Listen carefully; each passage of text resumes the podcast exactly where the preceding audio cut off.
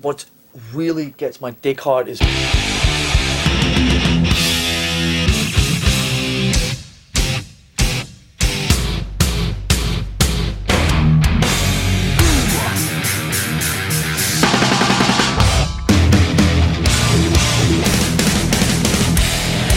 So fucking what?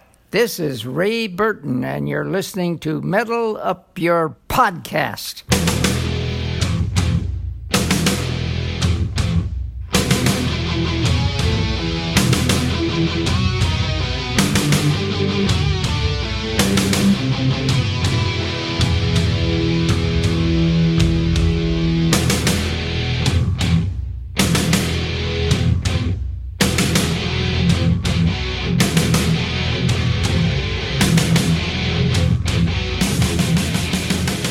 Welcome to Military Podcast. I'm Ethan Luck, And I'm Clint Wells. and I'm Clint Wells. That was I'd mi- almost I- like I thought I'd mix it up. that was almost like a Point Break. Hmm. Like I'm Johnny Utah. I'm Clint Wells. He's not coming back. Welcome to Vocal Fry. Utah, give me two. Another great movie to review in the future. We'll add tack Gary, on the, ta- the Gary uh, Gary Busey. Gary Busey, Utah, give me two. Oh, uh, yeah. Tack that on the list of movies you have to review.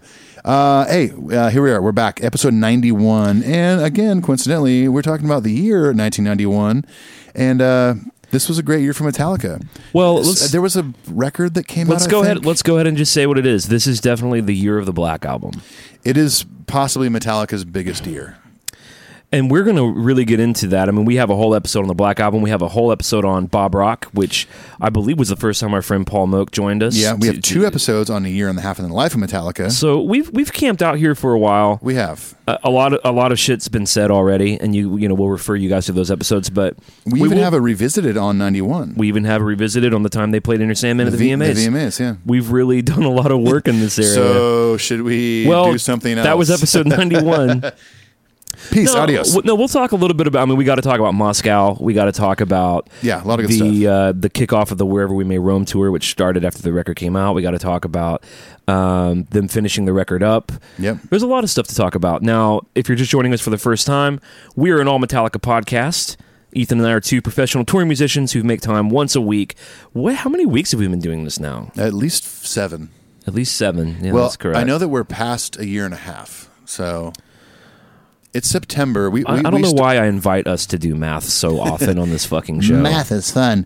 Uh, well, we started uh, January first, uh, two thousand seventeen. Yeah, and we've hardly missed a week, so we've been going pretty strong. we haven't We're- missed a week. We have worst case we miss a day, Right. And it's like a day late. Even when Ethan's been on tour in Europe and I've been all over the uh, North Amer- North American land, the land of uh, the American Northern North. American soil, uh, we've still found a way to do it. So we Yeah. cover everything from band members and records and eras and tours. We talk about their gear and about their producers and wah pedals. everything in between. yeah. all sorts of things. It's been a really fun ride, and it's getting. more- you know, Ethan and I were texting today. It's been an exciting day, and we'll get to that in a minute Oh, yeah. about why. But um, you know, with the boys kicking back up on tour, we've started our Metal Tales from the Road series. We got another one of the. A couple of those have been out by Yeah. the time you're hearing this, and Yeah. uh, it's cool, man. I'm having a good time. I'm having a BN time too. Muy bien. Oh, Mubian. Now, before we talk about 1991, if you've heard this uh, series before, we go through excruciating detail on every year of Metallica's existence since 1981. And uh, th- this is going to be a fun document when it's all said and done. This is you the can ten year anniversary. you can really hear uh, everything that they did in their entire career. We're going to Yeah. talk about it. In case you didn't know already, but we're gonna just remind you. Now, if you like the show and you haven't, which is a bit of a mystery to me, but we would ask that you go leave an iTunes review, Yeah, preferably a positive one. preferably. Yeah. It only takes a second, goes a long way. There's a lot of podcasts out there, a lot of people making really great content, Yeah. including in our own little small corner of the Metallica world. We've got our friends over at Metallichat. We've got our friend Brandon at Metallicast. We've got, our Ryan at friend Ryan Downey at Speak Speak and and Destroy. Destroy.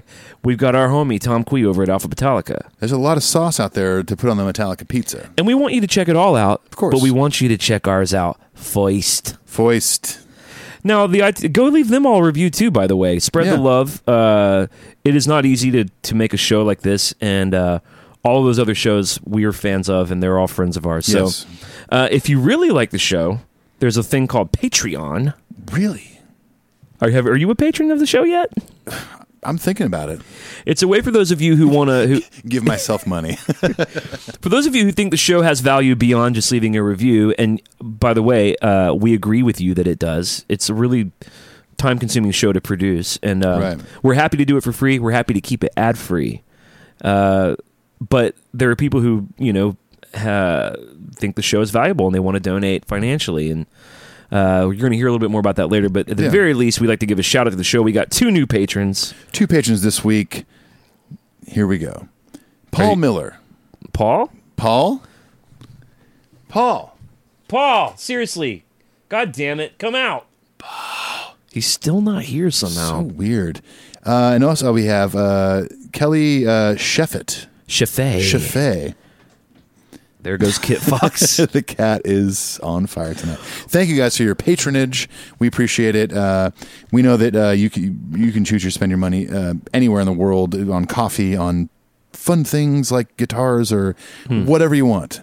Um, and we thank you for just donating a little bit of your money to uh, this podcast. It goes a long way. It helps us with a lot of things. And uh, yeah, so Paul and Kelly, thank you so much. yeah, thanks guys so much. And uh, uh, you know, there are several perks about the Patreon.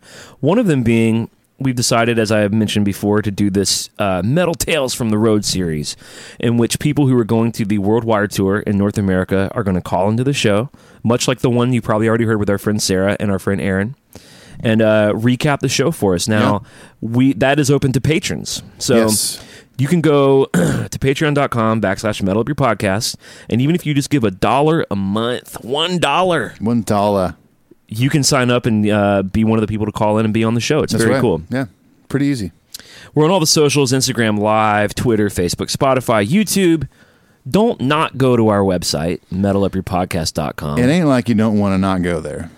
don't just don't not do it. Don't not do it. Consider doing it. I would. One of the things that we do, lastly, of the housekeeping before we get into the old year in the life of Metallica, is we hear from the Metal Up Your Podcast family via email. I, s- I- I've got something else we need to talk Did about I leave before something this. One little thing. Uh oh. As you're listening to this episode on a Monday, you have, I believe, three days left to order your very own Paul shirt. That's right. The exclusive limited edition Metal Up Your Podcast Paul t Paul shirts. t-shirt. Yes. Now, here's what I want you to imagine. If you're on the fence, they're $18, by the way. that includes shipping, right? I don't know if it includes shipping. It Either depends way. on where you are in the world. You might, you know, you might be in Iceland. and By the way, I've heard that the Joyces are around today. are they? I've heard in that they're Nashville? around HQ1. Really? Yeah. Maybe we'll hear from them later. Maybe we God, might. I hope so. I I, love don't them. know. Now, what's I want you what I want you to imagine about these limited edition metal up your podcast shirts are. Imagine you're at I don't know the metal up your podcast Metallica party the night before the Nashville show, Ooh, and everyone's going to be wearing their metal up your podcast shirts, but you're wearing one of the exclusive Paul Yes. shirts. Imagine meeting a be dreadlocked Paul Moak could he be there? wearing the shirt that says Paul. Do you know, do you know how many people? If Paul, if Paul shows up, He'll be there. Oh, he'll be there. We'll see. How many people are going to just go? I feel like all night we're going to hear Paul, Paul. It's going to be great. He's got a commanding presence on this show. he does, yeah, though though soft spoken, though a, a quiet, passionate intellectual, yeah. he commands a large presence on the show Oh, yeah, here, even when totally. he's not here. Paul, I think, I think I think most of our listen, listeners. I think most of our I'm listeners. sorry, I thought I heard him. yeah, no, that was the cat. Okay, I think that the majority of our listeners want to hear from Paul, and that's why they tune in. It's not us. It's Paul. It's they Paul. think they they just think maybe this new episode is the one where they'll finally find him. yeah, they're like, oh, it's ninety one. Clearly, Paul loves a black album. He'll be on the That's show. his favorite Metallica record, as he said before. Yeah. Of course, he's there. He's got to be there. Well, we're- we're still looking for him. Now, that's might what's be. fun about the the uh, the shirts. We're going to do a Lunar Satan shirt. We've already done the cover. I wear black, and we've got some other really fun Metal Up Your Podcast logos. Yeah. And uh, which flavor are you going to be? That's all we have to ask. Now, uh, can we move on to the emails? Are yes, we, good? can. Yes, I give you. I give you permission.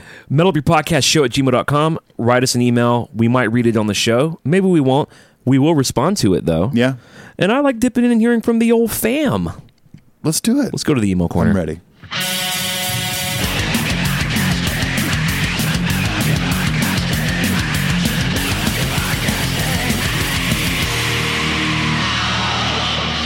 All right, our first email is from Lou Delia.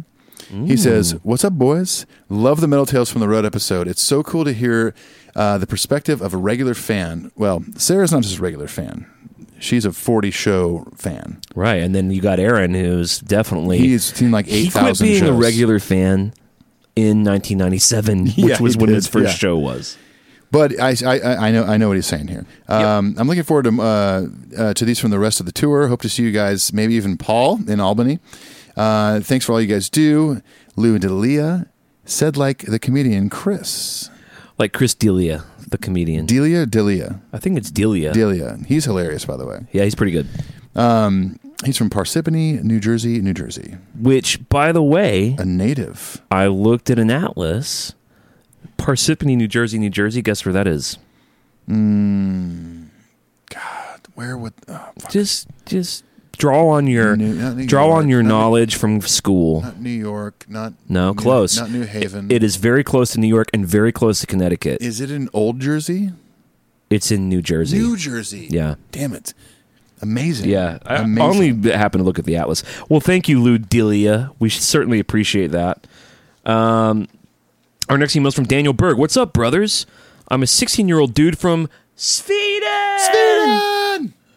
who discovered the show about a year ago. Been listening to every episode since, and I've also listened through all of them in sequence a couple of times. Wow. I've just never written him before for some reason. Who does this? And then he says, Did I?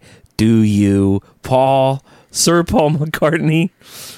Daniel's just got the, he's on a roller coaster of jokes, man. He's- I mean, well, he's listened to them all multiple times. So I did he's- laugh. I did laugh out loud while reading this email. Yeah. privately. This was a good one.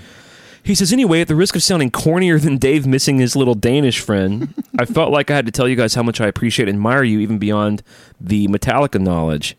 He says, Clint, thank you for introducing me to Radiohead, the Damwells, the Cardigans, and a bunch of other bands, albums, and movies, and so on, which I now love.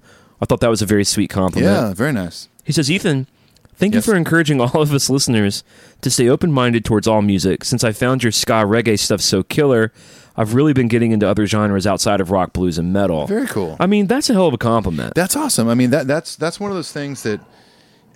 I mean, I've talked about it on the show. Like, I, I, I'm a lover of so many genres of music. Um, I've done punk rock, punk rock stuff. I've done reggae stuff. I've done metal, whatever.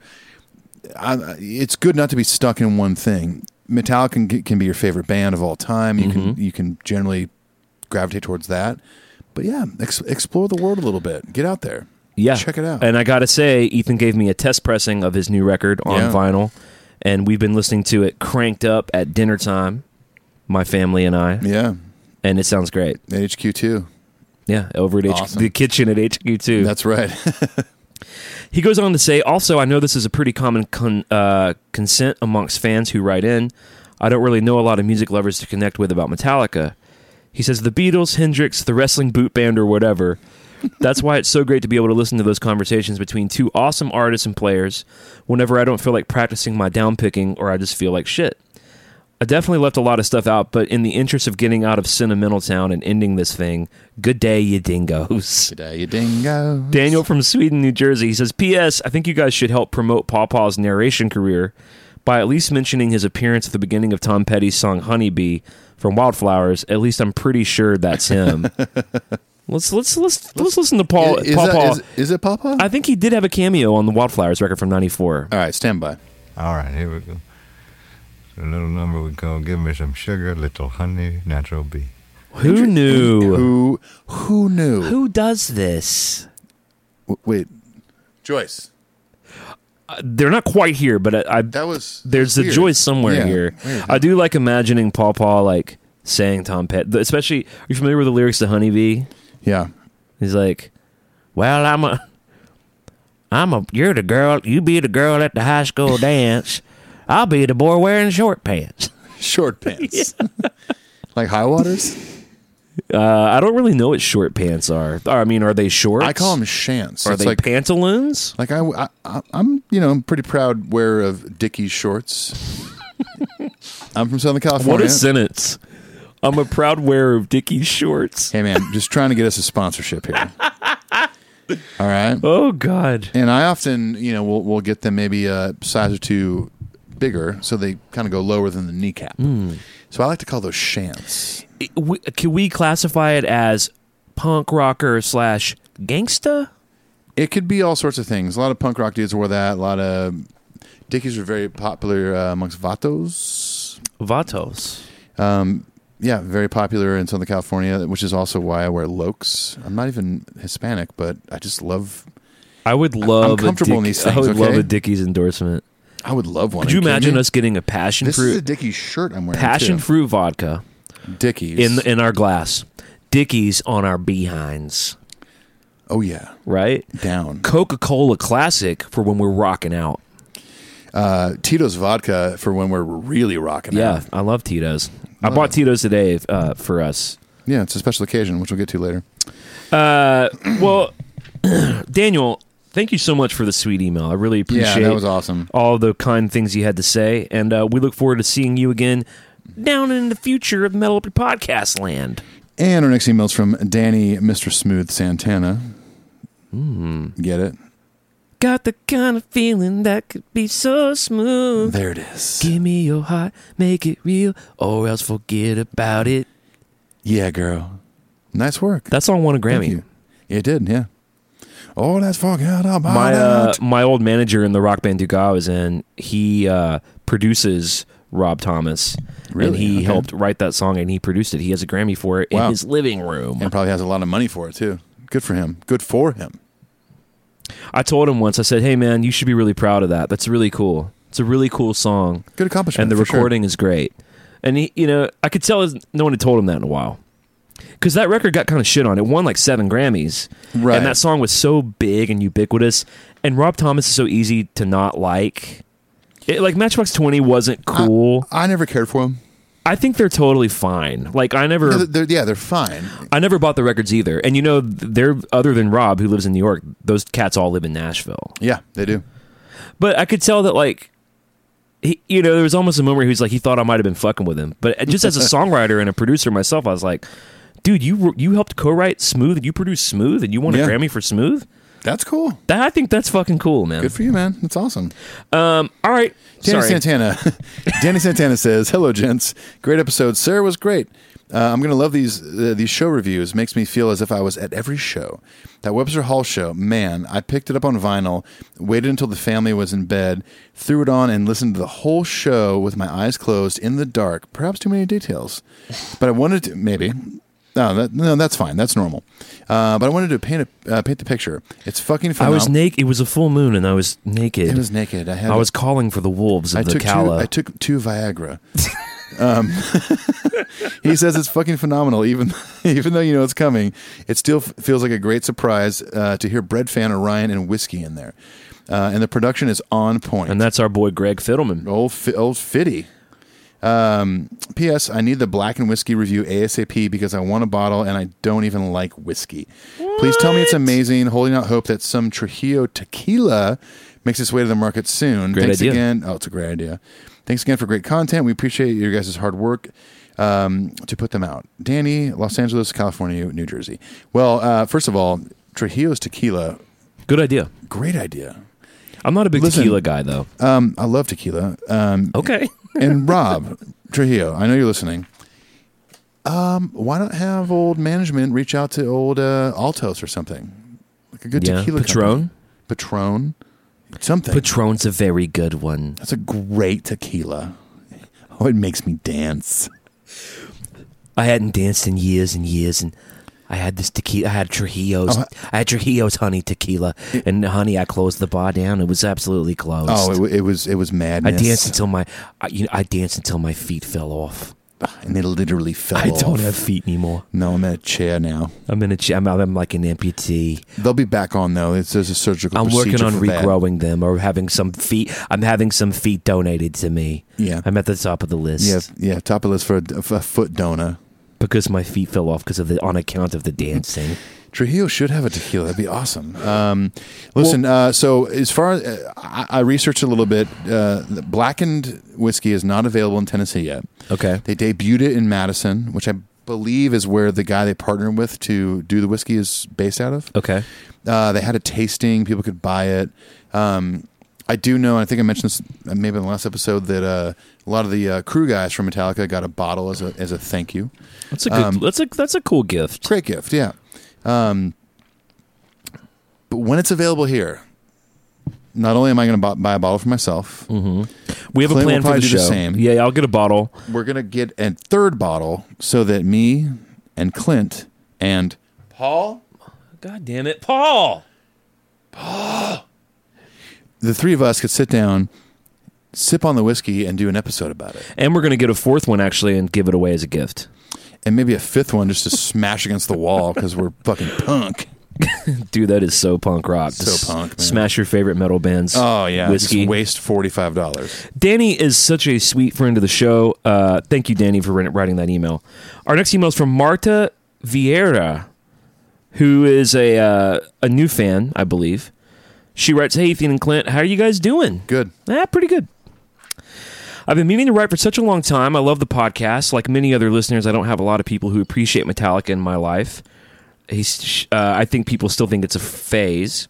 So the show is a great way to hear other people's opinions about the boys and their music.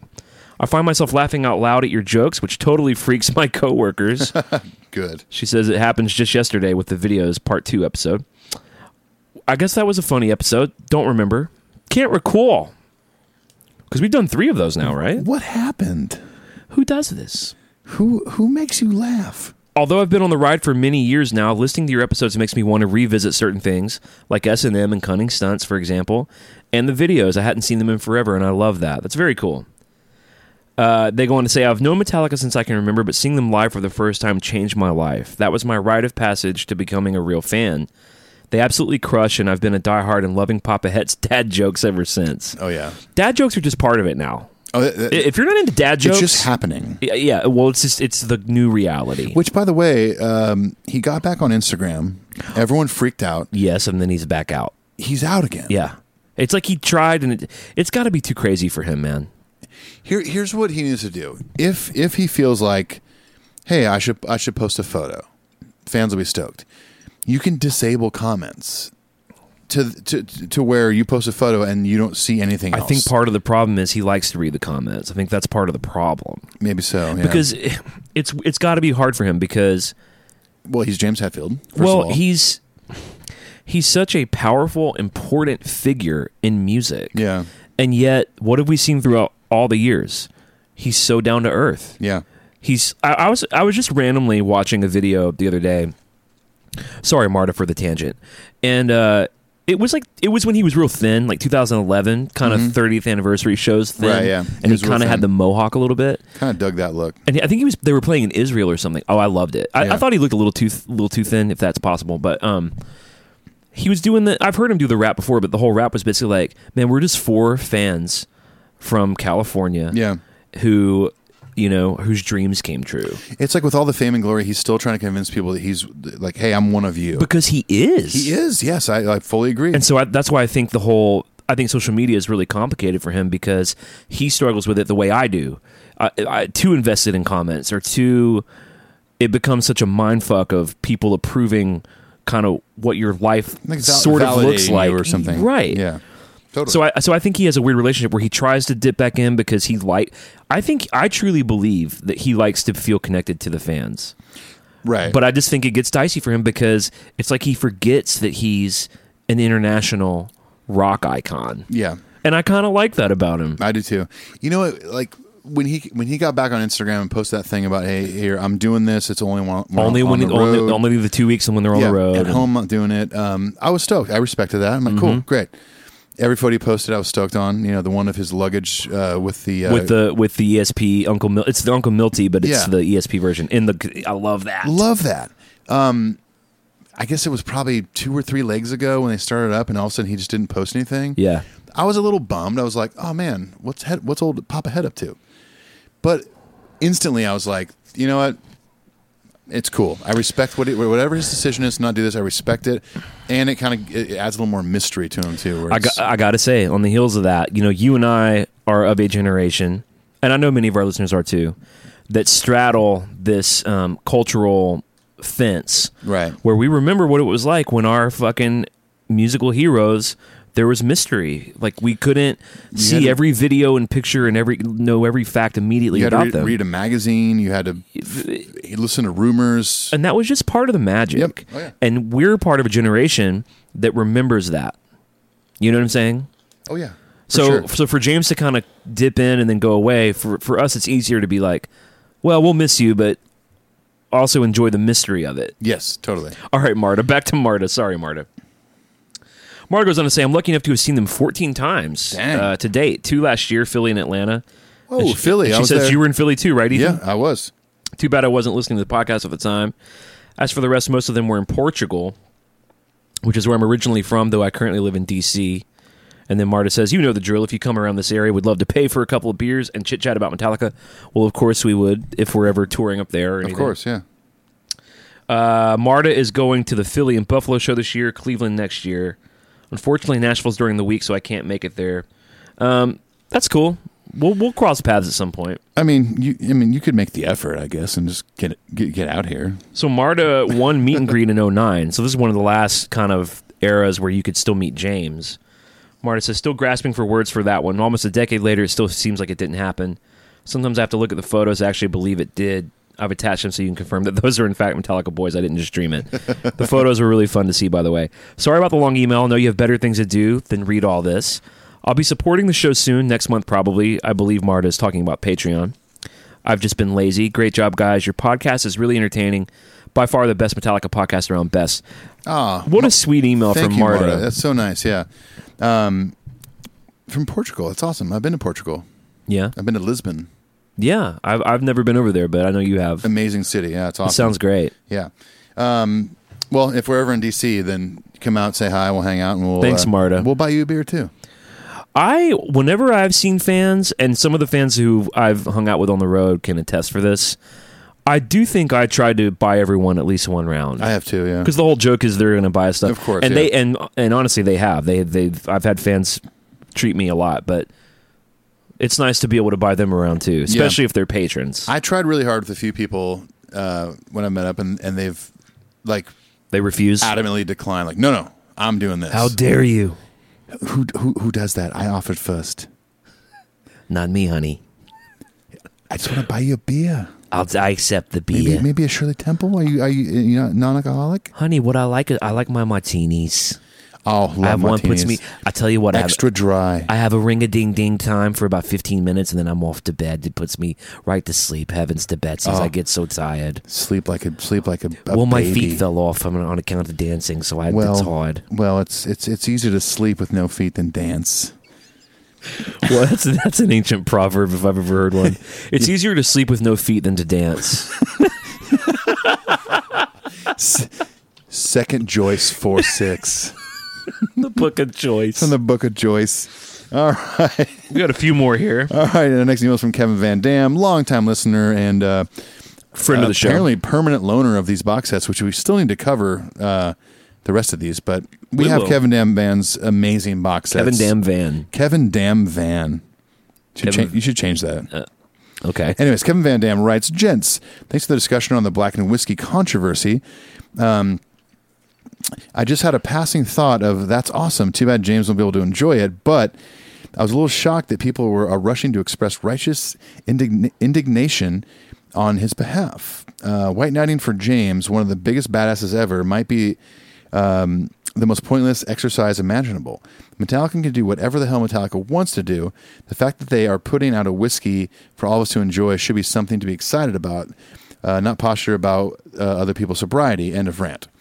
Uh, also, uh, Dave P- uh, Pickerel, the distiller, is who helped them create it. If you if you've ever had uh, Whistle Pig whiskey, you've had one of uh, Pickerel's creations.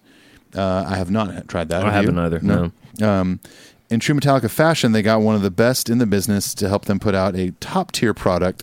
I can't wait to try it. And correct me if I'm wrong, but I'm guessing the Black and Whiskey label is a waveform of the blackened intro. No clue. That's that's news to I me. never thought about that. Very interesting.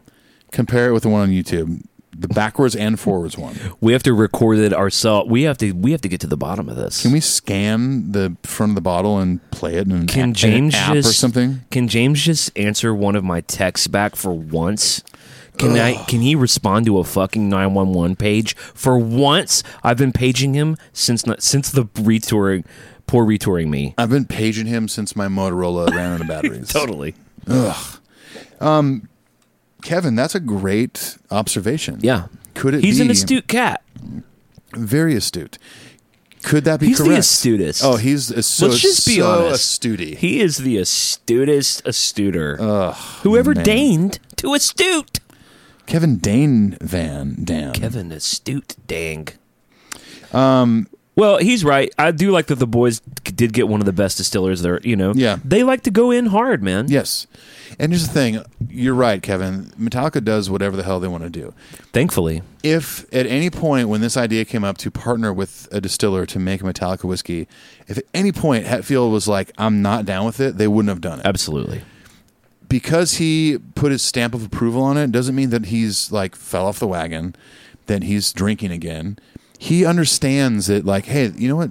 Some people can drink this stuff and enjoy it and not have the issues I had. And I'll so, say, uh, so yeah. let it be. So let it be written. a total, total. So let it be done. So Land let- of so let- Goshen. So let, it be drunk. I uh, I totally agree. To play a little bit of devil's advocate for the people who express like concern about it, or um, I haven't come across, and maybe maybe this is just me, but I haven't come across anyone that was like really upset about it.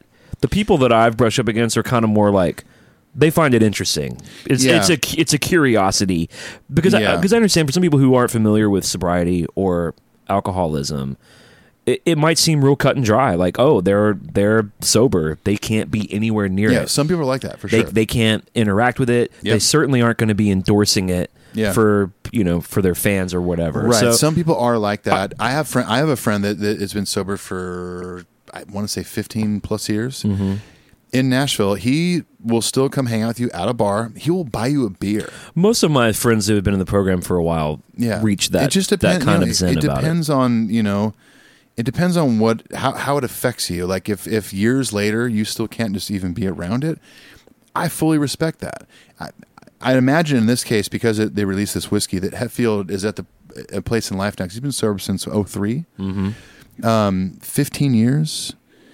He might be the point now where he's like, it doesn't even phase me anymore Yeah.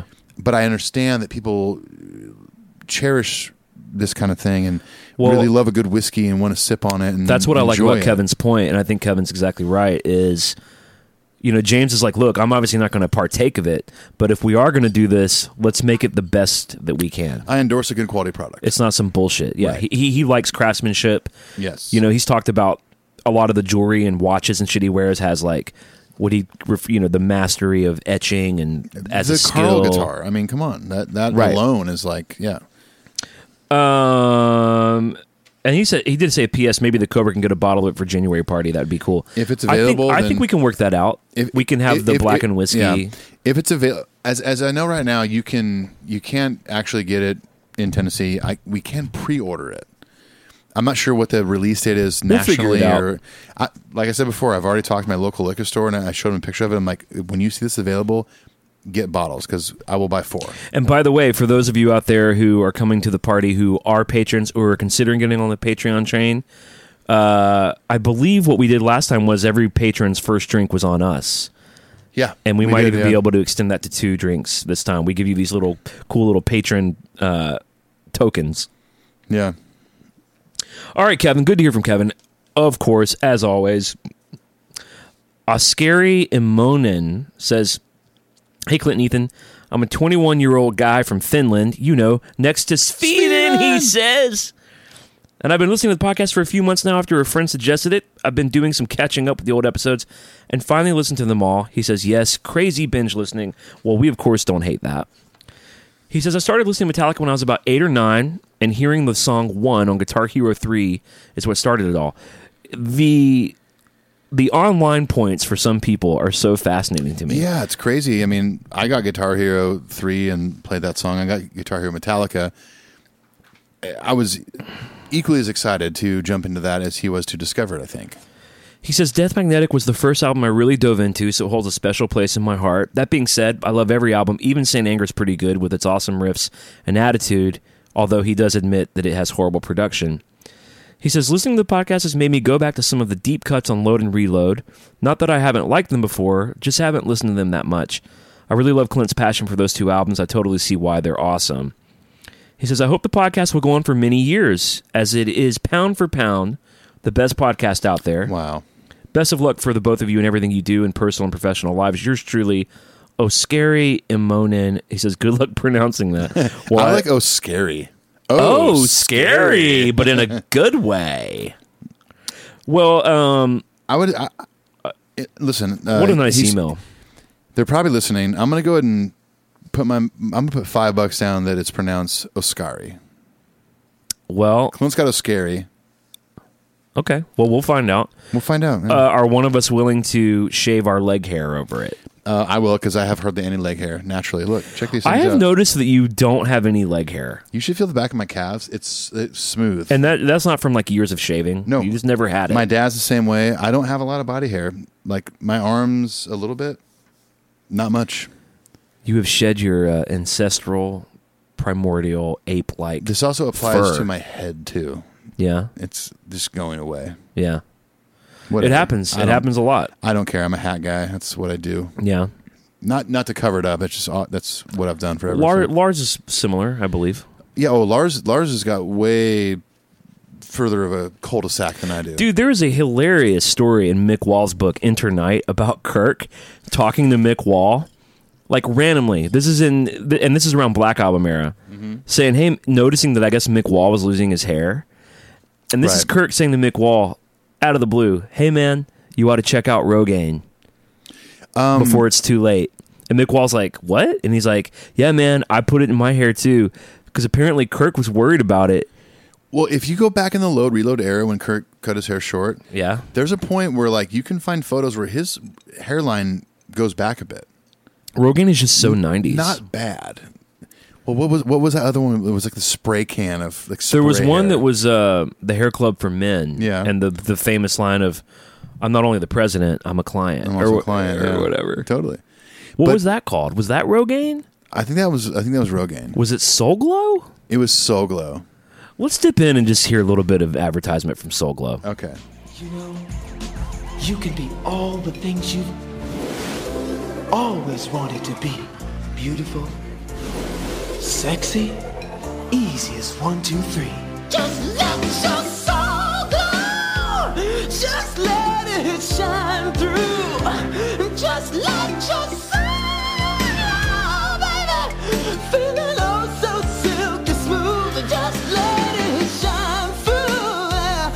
Just let your soul go.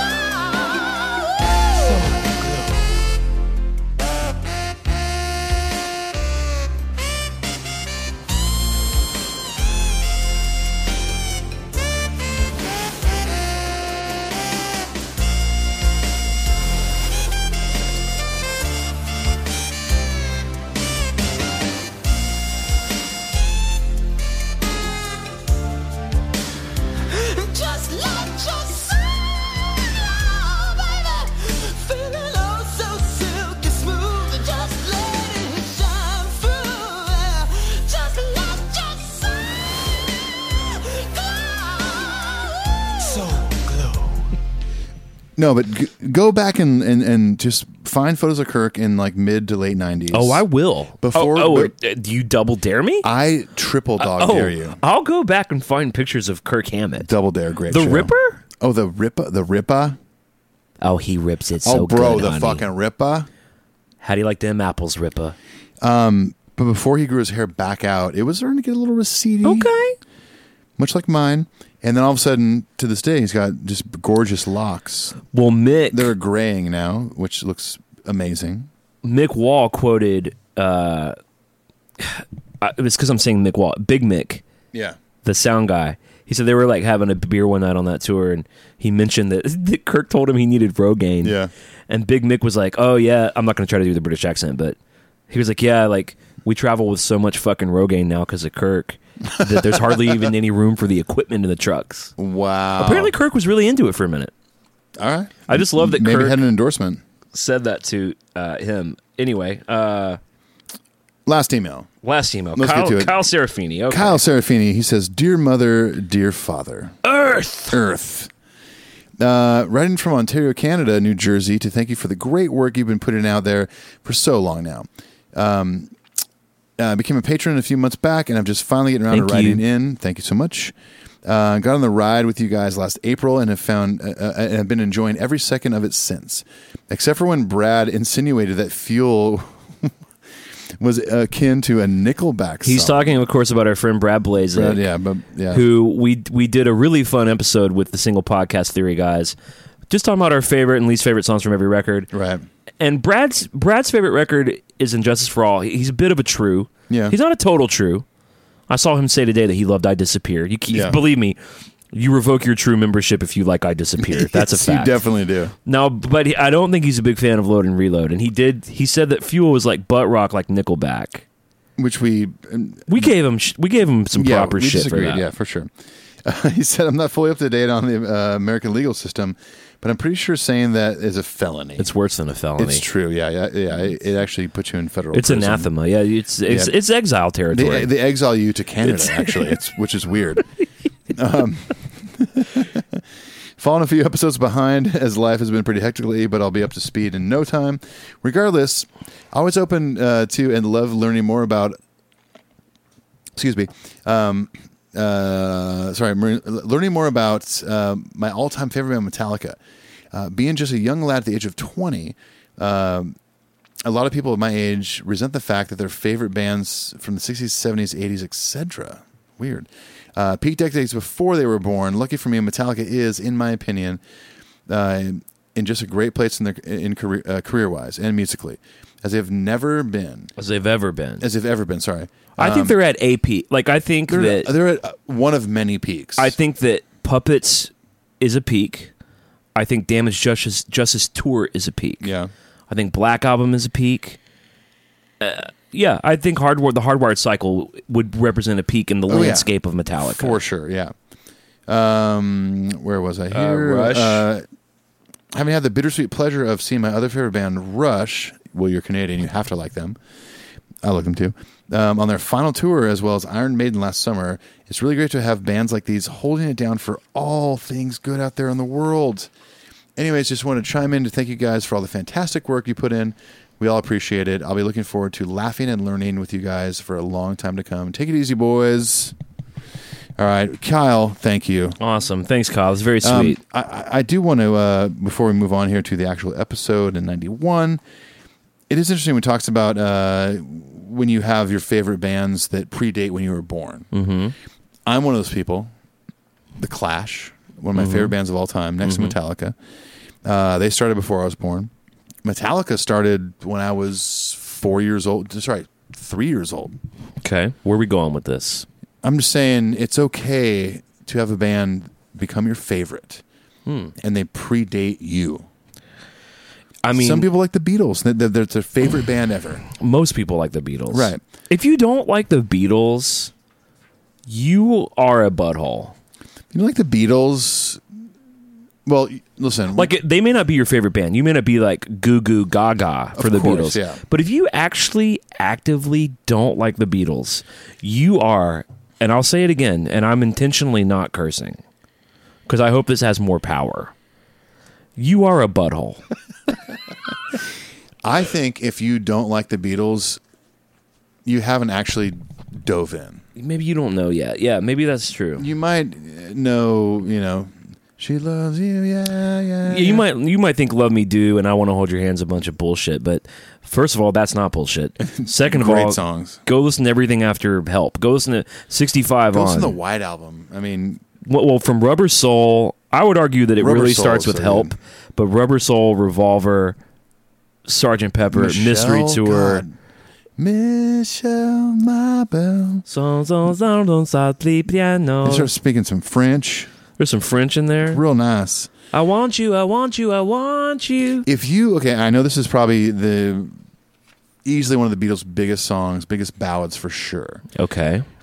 But if you listen to the song yesterday and don't like it, mm I think we had a problem. Wish that was on help. One of the m- most beautiful songs ever written. Absolutely. Uh, well, undeniable. Yesterday, Joy seems so far away. exit light and tonight. now I need a place to hide away. Oy vey, I believe in yesterday. it's true. Okay. Well, anyways, well, I don't know where we're leaving off on that. we're leaving off. Is first of all, uh, hit pause, go listen to the Beatles discography, and then come back to the content of this episode. we'll be waiting. We'll be waiting. All right, ready? Here we go. We're gonna wait now. Did you do it? Are you done? Are you are you done? Do you? All right, let's get out of this email BS. Let's get out.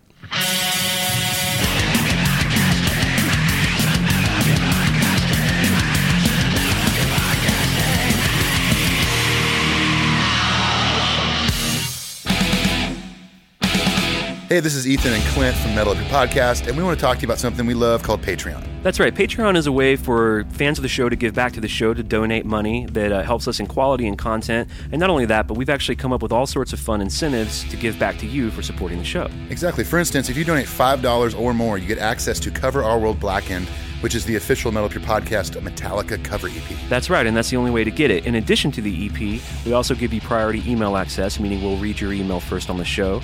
We give you early access to Patreon exclusive merchandise, Patreon exclusive giveaways, and any other side projects that Ethan and I might be involved in. There's all sorts of things you can look at on there and you can donate to. Go check it out. Patreon.com slash Metal Up Your Podcast. How do you spell that, Clint? P-A-T-R-E-O-N E dot com slash metal up your podcast. And if you really think about it, $5 a month for an entire year, that's really just like a cup of coffee a month. So go check it out. Thanks, everyone. Peace. Adios. All right, 91. 91, as we said before, Huge it's just- year. There, there's no way around it. It's the year of the Black Album. Yes. Now, they started recording it, as our astute listeners will uh, recall. You, there will be a test, by the way. Oh, yeah. Uh, they started recording this album October of 1990. Yep. They kind of hunkered down, and, and you know, for the first half of the year, you don't hear much from the boys. But it is the year of the Black Album, and it's you know, arguably, what if we were spitballing and we were just spitballing the most important metal records of all time? Obviously, Puppet. So let's would go. agree. Ahead, let- let's not let's not talk about any more Metallica records other than Puppets. What else are we putting in there? Paranoid, Sabbath, Paranoid. Uh, I would say maybe Led Zeppelin two. Peace of Mind by Iron Maiden. Yeah, I, would, I, I would throw in Rust in Peace by Megadeth. It's a very important metal record. Ugh. I'm not saying you should like it. I'm talking, I'm talking like top five, man. I'm talking the Paranoid. I'm talking about Black Album. It's Rest in Peace at that I would, level. I would throw in ACDC. right. I would throw in Highway to Hell or something. Back in Black, maybe. yeah. Back in Black album. Back in Black. Coiled Snake. Ooh. You shook me all night. Tread on me. Maybe Smell the Glove, Spinal Tap.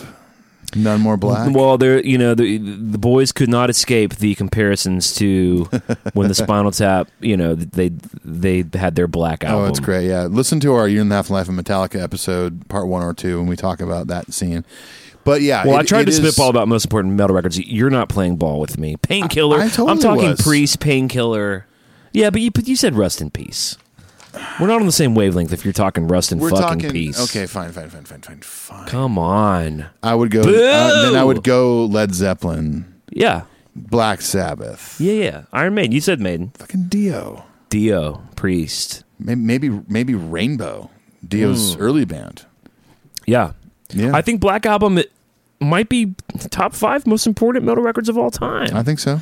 which I know just really fucking b- bums some people out who don't because there's this whole like it's not metal, it, it's a good rock record. That's a common. I think it's a metal record. I wouldn't call it a thrash metal record. There's thrash elements to it, but it's a it's a metal record. yeah. It really is. Like when you watch live footage of them playing these songs, yeah, there's some ballads on there, but it's a metal record. Well, at some point, a band like Metallica, who created thrash metal, uh, with other bands, to be fair, Of course. at some point, and this is an interesting idea. I wonder what- if you'll agree with this. At some point, whatever that band does r- is is in real time defining what metal is. Yeah. they're sort of constantly redefining it because it's so seminal Yeah. to the work they're doing. Totally. I agree with this. Okay, Yeah, we're on the same page. I'm like getting worked up suddenly. You're, you're trying to convince me of something, What- and I'm, what's- I'm, I was Well, convinced. I'm imagine. I'm I'm sorry. I'm pon- I'm pontificating and imagining you as the invisible audience who may or may not agree with me. Reload sucks. There we go. That's There my it guy. is. Well, let's ju- let's get, get some context here. So Okay, let's dive in. January is pretty much silent for the boys. What we must assume here is that they're still hunkered down at One on One Studios in California with one Mister Robert Bobby Esquire Rockefeller Rock Yeah, the fourth. the fourth, of course. February 20th is where we see the boys in the public spotlight. They won their second Grammy in the mes- uh, Best Metal Performance for Stone Cold Crazy, which I submit to you, a- and no offense, which you have in the past. I submit to you that this was them trying to make up for the boo boo of giving the Grammy that should have gone to Injustice for All to Jethro Tull for Yes. Crest of a Knave. Yeah, Crest of the Knave. Now, Still one of the best.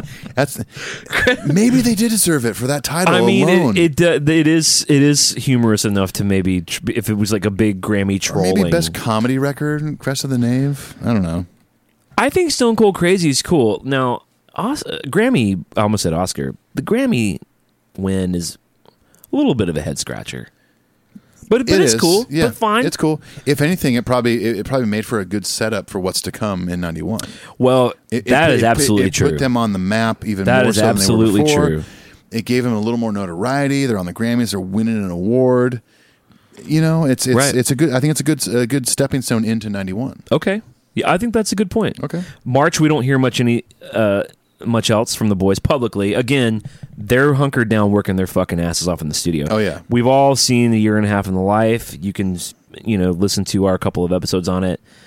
We know how. I mean, that was such a s- strenuous piece by piece process. Yes, yes. Uh, April 29th through May 4th. These are interesting days because basically they've done a bulk of the work, meaning they've gotten like a lot of the basics, the drums, the bass, the rhythm guitars. Now, April 29th is when James and Bob fly up to Bob's studio in Vancouver, Yep. Little Mountain Studios, to do overdubs for the Black Album. This is where you see in the documentary where he's doing the sitar Yep. for Wherever I May Roam. He's playing that Gretsch White Falcon on Nothing Else Matters. Yeah, and, and when Clinton says you know they're up there doing overdubs, that that's usually at the point where you're. I mean, everything is overdub technically, but when you say yeah, we're doing overdubs, it's, It's like my like favorite the- part of a It's like record. the last. 15 20% of the record Right. the the the, the nut and bolts are there the drums bass You're just guitars are putting done. candy on. yeah you, you know you you know, puts a, a couple extra toppings on the slice of pizza Right, like maybe you're doing like some some background vocals, some oohs, some ahs, yeah some texture. And then Lars also flew up the day after, and you know this is the scene. It's a really cute scene where, you know, Bob has basically had, uh, like a cartage guy, The come table of in, percussion? and it's just a table of Yeah. percussion, and it's like, it's it's it really is adorable in a way because it's like, it's like Lars had never seen a tambourine. there's certain stuff he like picks up and he's just like what is this Yeah, he doesn't even know what it is, It's- you know? it, it- yeah it's, it is uh, it's adorable And I do got to say, and I- I know, uh, P- I know our friend Paul will appreciate this. Part of what Bob was doing, which I think he talks about this in the documentary, is part of it was he probably wanted to go see his family. like he'd been in L.A. making this Right, record yeah. for a, a hundred months, and you know he lived in Vancouver, B.C. He actually originally wanted to do the record there because he, you know, he's a big family. He's a big family guy yeah but uh, he was lured away when he actually heard the uh, Sabatrude demo. That was when he was like, "Okay, I'm going to go make this record in LA with Yeah. these guys." But what I think was interesting about it is, he, at some point, they'd been there so long, gotten so used to one on one, maybe in a rut. Yeah. maybe the morale got low. Maybe so, And he yeah. was like, "Fuck it." Let's fly home. I'll get to see my family. We'll be in a new studio. We'll be in the beautiful. You've been to Vancouver, I know. oh it's gorgeous yeah One of the most beautiful cities in the world. And uh, we'll we'll do like the fun candy recording. Like it was a Yeah. good producer move Right. add a little bit of life into the session and give the rest of the band kind of a little break, a little breather, you know. right you guys do whatever you want it was kind of yeah it was kind of leaning heavy on lars and james Yeah. which are the shot callers anyway I Yeah, mean, they are. what's jason gonna do up there you know Some slap bass overdubs. i also thought it was worth mentioning i don't know if we talked about this on our previous episodes about the black album but fleming rasmussen was actually on retainer for probably for the month of october and november Just like just in case that shit something that shit happened Well, like with last like time- mike clink Mike Klink, yeah, Right. they were they started Justice with, with Mike Klink, who did Appetite for Destruction, Right. And Usually Illusion one and two. Things didn't go so well, so they brought in Fleming. So they went into the Black Album cautiously. and and think about it this way too. Like Fleming seems like such a an interesting, maybe even kind of aloof guy. It's hard to get into his mind of maybe what he was thinking. But imagine that you've made pu- Lightning, Puppets, and Justice, critically acclaimed. Metallica's winning Grammys for the song "One" that he Yeah. co-produced with Hetfield and Ulrich. Right. Imagine they call you and say, "Hey, we're not hiring you to make our new record.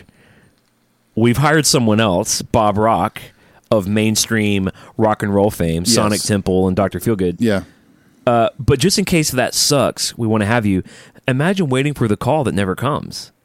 The call that never comes. So part of you's like, you know, he talks about how basically they paid for him to be on vacation in Denmark, yeah. and He was probably like, cool, whatever. which is Like, cool. Like, ha, ha, I am getting paid to just fucking hang out with my family. Yeah. But you think maybe there was some uh, bummer vibes when he never got the call? Like, oh hey, He- you know what? He's Things got to are- be a little bit bummed. things are going so well with Bob. He's opening up avenues. First of all, here's one thing he's doing that you didn't do, motherfucker. There's bass on the record. yeah.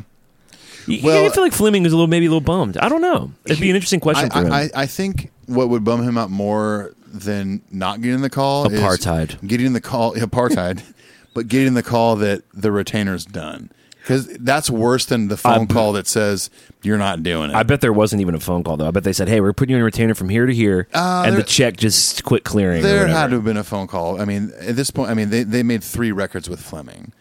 They had to at a certain point call and say, "Hey, things are going great. Like, thanks for being patient. Thanks for being on vacation. Hope you enjoyed the money, but we're gonna continue with Bob Rock. So." We'll see you down the line. We'll see. We'll see you when we do the 30th anniversary box set of Master of Puppets. that's, the, that's literally the next time I they hope saw that him. I I would like to think that that's not the next time they saw him. Um, I've been rereading this really great Joel McIver book, which someone's gotten us hooked up with Joel McIver, and he's apparently willing to come on the show. We need to make that happen. It's called Justice for All: The Truth About Metallica. Truth. Now, what's fascinating about this book is this motherfucker does not like Load and Reload. He doesn't really even like Black Album that much. Yeah. This guy is pretty hardcore true, but he but he's a good journalist, good writer, and he's Yeah. he's done a good job of being objective. But speaking of Fleming, so Fleming talks about this. So. He says he was asked to remain on standby at the start of the Black Album sessions just in case the rock setup didn't pay off. And then he's quoted as saying, They actually paid me to take a month's vacation at the start of the Black Album in case it didn't work out with Bob Rock. Wow. He said, We'd done that with Justice, and they didn't want to end up in a situation like they had before where they were stuck and couldn't go any further. I was on vacation in Denmark. It was cool, but the album went on for a year and a half. I think I would have killed them by the end of that time. Wow. He may have. I mean, because when you know when he made the previous three records, it was definitely not that that much time working on the record. to take 10 months on a record at this time was was pretty unusual it was part of the I could not imagine being in the studio that long. well you got i mean well first of all bob's bob has said frankly and was probably right it's real similar to fleming Yeah. remember how fleming basically said he didn't think lars was good enough to, to do a record and they had i think believe his name was fleming larson who ended up becoming lars's drum Right, tech Tom drums, yeah. basically give him drum lessons. So similar to that, Bob Rock, which you know, Bob Rock is a consummate Oh, yeah. musician and pr- professional. and perfectionist. You, you got to hear our Bob Rock episode with Paul because w- we, Ethan and I are There's a lot of just good sauce in hu- there. huge admirers of, of Bob. Of course, yeah. But Bob basically said to Lars, "You're not ready to make this record either." So he, they had Lars set up in a in a B room that James actually wrote Lars's like practice room. Yeah. and he basically made Lars practice. Good. So if you got a band big enough with a budget enough and the songs that everyone, including Q Prime, believed in enough to take the time and spend the money and all that shit, they're gonna do it. Yeah. I think they Yeah. knew I think they knew that everything was aligning. So Yes. let's take it real serious. Let's take our Yes. time. So and not to mention, James is a fucking perfectionist too. Yep. He is. Yeah. So a lot of that time was spent with him chug a chugging and making sure that the two guitars on left and right and the thickener down the middle Mm-hmm. were just so precise it's almost you can almost not even hear it. You can you can definitely tell that like with, with like Lars pre- that- now before I get to this point when you watch the Damage Justice stuff like Lars is fucking on fire and and Yep. some some of the peak era of Lars drumming but when you watch live footage post recording Black Album Like he is solid as shit, man. It's like you can you can hear that he practiced his ass off and he got in the studio and he hacked it out and hacked it out and hacked it out for a year and a half. You know, and yeah, it's like sometimes I wish he would still do that. Yeah. I don't think he's like the worst drummer or anything like that, but like there's, thing, there's things as a drummer where I watch footage of him now. I'm like, Ugh, you're you're rushing, slow down. you Well, know? are you talking about live or in the studio? I'm talking about live. Like, I'm, I think am live- Making, I'm making the comparison that like like touring the Black album, like he was so solid live. Well, I totally agree with that. I mean, when we get into 1992, we'll kind of see why. Basically, 1992, they're on tour the entire year. Yeah. and Oh, I'm yeah. talking no breaks. Yeah, I mean, if you looking at those tour dates is staggering. it's crazy. Like, remember when you used to look at like you'd get tour dates in, and like the longer that list was, the more excited you were. Oh, Cause, yeah. because a it meant money. Yeah. which we rarely have in this goddamn industry. right? B it also meant like something to do, like work. Yeah. you're taking it Oh, to yeah. people. For sure. You know, these days with my touring now, at least, I want to see less dates, but I want them to be strategic and smart and have a lot of bang for their buck. Less dates, more money. They're obviously the same way. They only play 50 shows a year now. So, yeah, but I think when you see footage of the Death Magnetic, making of Death Magnetic, and uh, the Hardwired stuff, he's he's still working real hard in the studio, oh yeah, for sure. and he's I still don't- punching and like getting. He's not doing like full performances of spit out the bone. They're like getting section by section and Sure, sure. you can yeah. see Greg stopping and be like, "That was good. That fill was good. Yeah. That verse was Let's good." Pick it up from there. Yeah, Right. but I, I think I think Lars still v- takes it very very serious. Right. He's still Metallica's biggest fan. but you're you right. know? He cuts corners live, and we've talked about that. And sure. Yeah. I think you and I fall into the category of fan who would obviously love to see him play shit note for note or whatever. Right. But we also don't care. Yeah. We don't care. I, I'm not real bothered at by the, it. Honestly, at the end of the day, it's like you know you could you could look up year by year the song one live, Mm-hmm. and most of the time he's not nailing the machine gun part. right. And people love to sit there and make fun and be like, "Oh, he fucking sucks," and fucking Lars can't do this. It's like, well, you get up there, motherfucker, and do it. You do it. I think we're in an I being being a fan, a pretty heavy fan since '91. I do think we're at a place where if if you're like harping on Lars's technical ability, w- I feel like we've just we're over all that. It's old. It's old news. It- it's man. so fucking boring to me. It's boring. Yeah, totally. I might think uh, in my head a little bit like, "Oh, that was a little rushed," or "I missed that Lars backbeat." Well, that's he what I'm had saying in is, like, 91, but I it- agree. it- but at the end of the day, it's like you know what? It's still fucking Metallica, and they're making.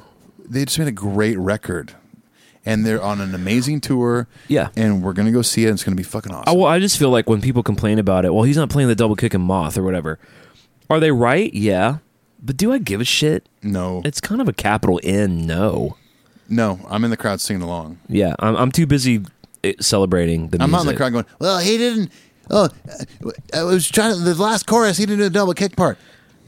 and not to Uh, not to even really judge that necessarily, but it does seem like a joyless posture when well, I think what you and I are feeling as we all get older together Yeah. is um it's gratitude that they're still Yeah, totally. playing and sound great. And I think I mentioned this on the one of the two hardwired episodes we did. Um, We've done three. You're right, we have. One of them's like four hours long. it was definitely four hours long. Um, I think there's parts on Hardwired that, uh, is- in regards to drums, that Lars did. Maybe it was an overdub. Maybe it was gritting the kick drum, whatever. That when I first heard the record, my f- I thought he's not going to be able to do this live, mm-hmm. and he didn't. Mm-hmm. He didn't try to do it and fail. He just did something different, Right. And I'm cool with that. Yeah.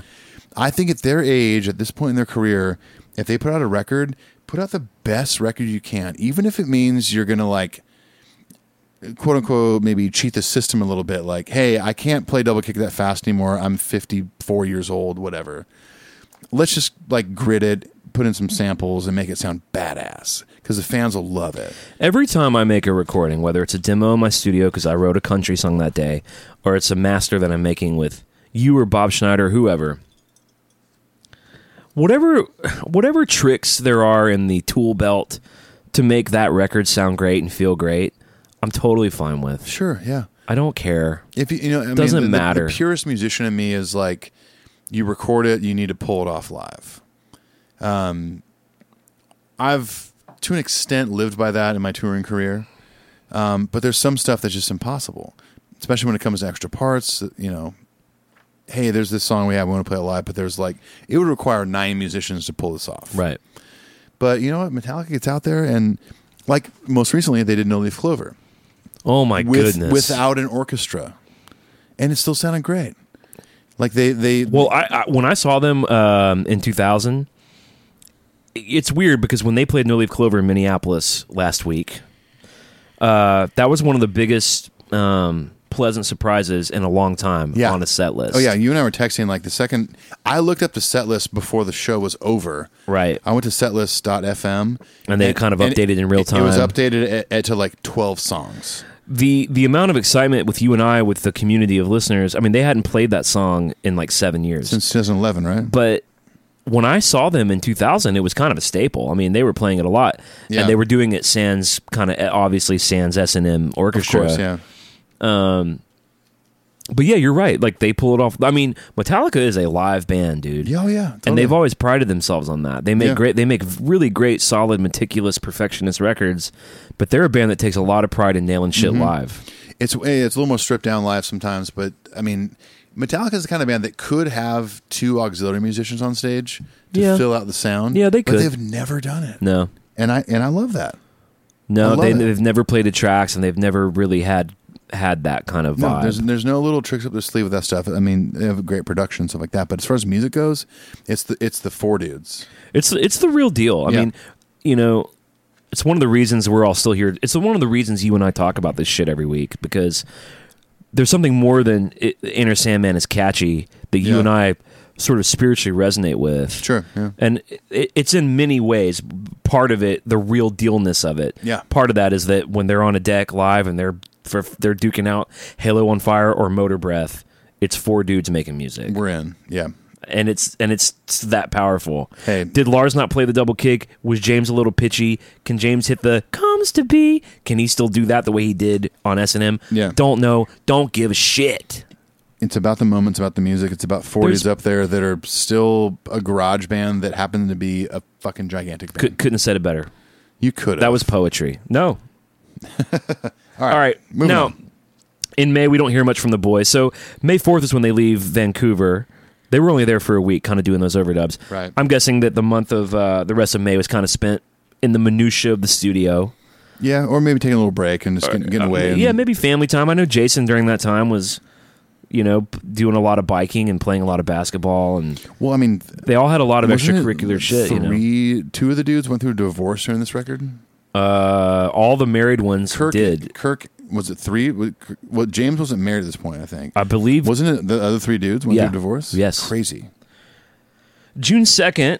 Uh, we get the holier than thou rough mix, which is the one Bob Rock did. Now it's interesting that we get that, and, and this ended up being one of the uh, additional tracks on the Inner Sandman single. Um, Right.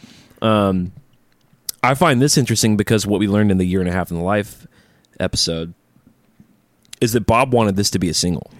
The first single. They're having lunch. They're talking about it. and- Right. Yeah. So I think Bob kind of kind of scrounged up a mix.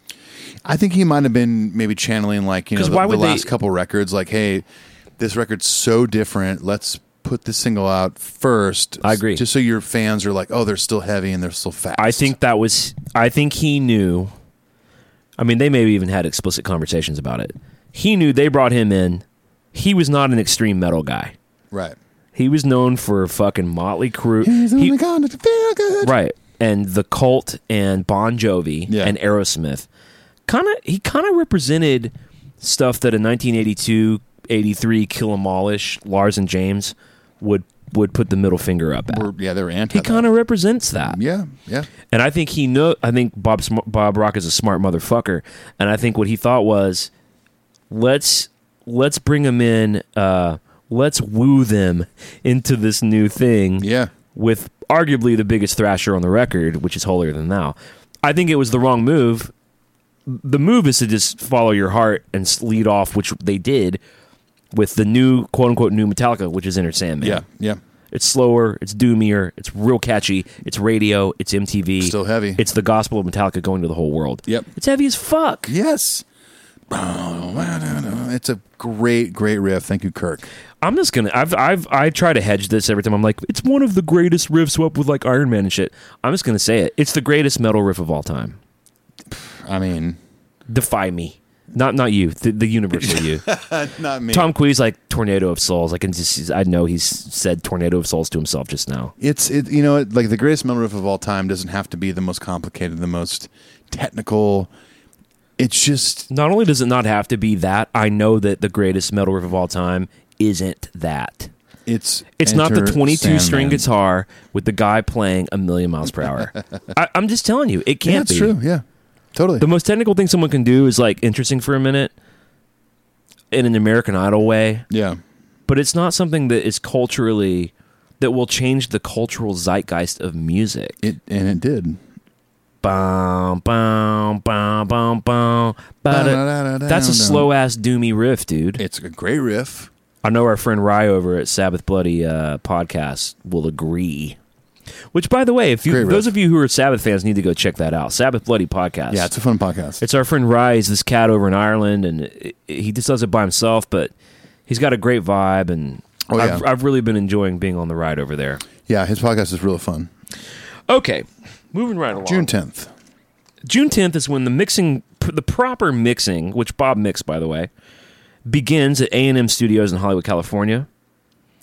Now, I had a note here that I learned that, interestingly, the boys really just wanted Bob to mix whatever their next record would be after Justice, because he was known for that low end. Right. Yeah.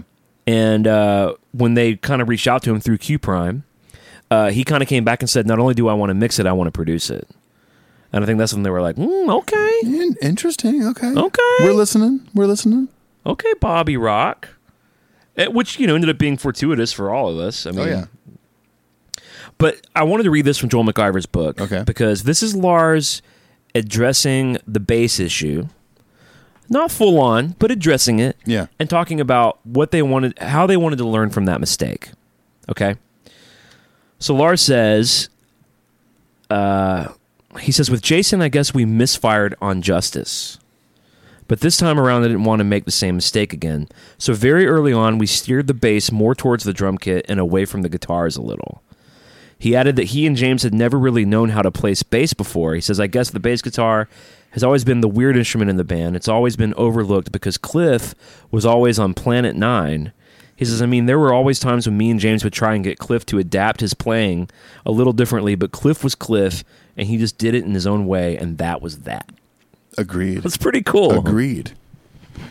Agree to agree. Agree to agree. Who doesn't? Agree? But they are in a unique position where, and they and they did blow it. They did blow it on justice in the sense of they've got Jason in, who is a completely capable bass player. Yes. Yeah. and they really and, and who, unlike he's saying, like Cliff would ba- maybe be a little more open to suggestion, Right.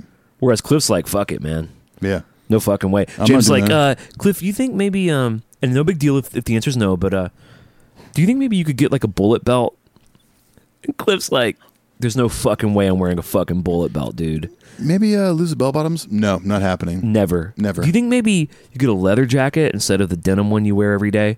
Absolutely not. Anything else? I mean, this is the dude who, when they asked him to be in their band, said, I'll be in the band if you move to San they Francisco. did. And then they did. Yeah. Oh yeah. Oh yeah. So they got a guy like Jason, who's a huge fan, obviously a huge, acc- you know, like loved Cliff. Big Cliff fan. Yeah. and was kind of willing to do whatever they wanted, and they they did blow it. I mean, they didn't even show up when he recorded his parts. Yeah. Fleming didn't even show up. Just Jason the engineer. So now they're saying they got Bob Rock. They wanted him to mix it. He wants to produce it. It's a good opportunity to really fucking make up for that, and I Right. think they did. Oh yeah. For sure they did. Are we getting a little sleepy? Is I'm a little sleepy tired. It's ti- been a long sleepy day. tired ti- it has been a long day. I know, Yeah, you- it's I been a know- long day. I know a lot's going on. Yeah. Lots going on uh, personally, and we also recorded basically two episodes earlier. Yeah, we have done a lot of metal up your podcast. This is our work third today. episode of, uh, recorded today. You know what might September be 5th. a little pick me up is if we go visit Joyce, the Joyces. Are they around? Joyce. Joyce, Paul, is Joyce? Hello? Hi, hon- are the honeys? co- No, the Hello. honeys. The honeys are calling us. Who's there? Okay, well, uh, we're here's what we're gonna. Me and Ethan are gonna step outside, and uh, we're gonna let Joyce's do a little segment called Joyce reads misconnections. I love this one.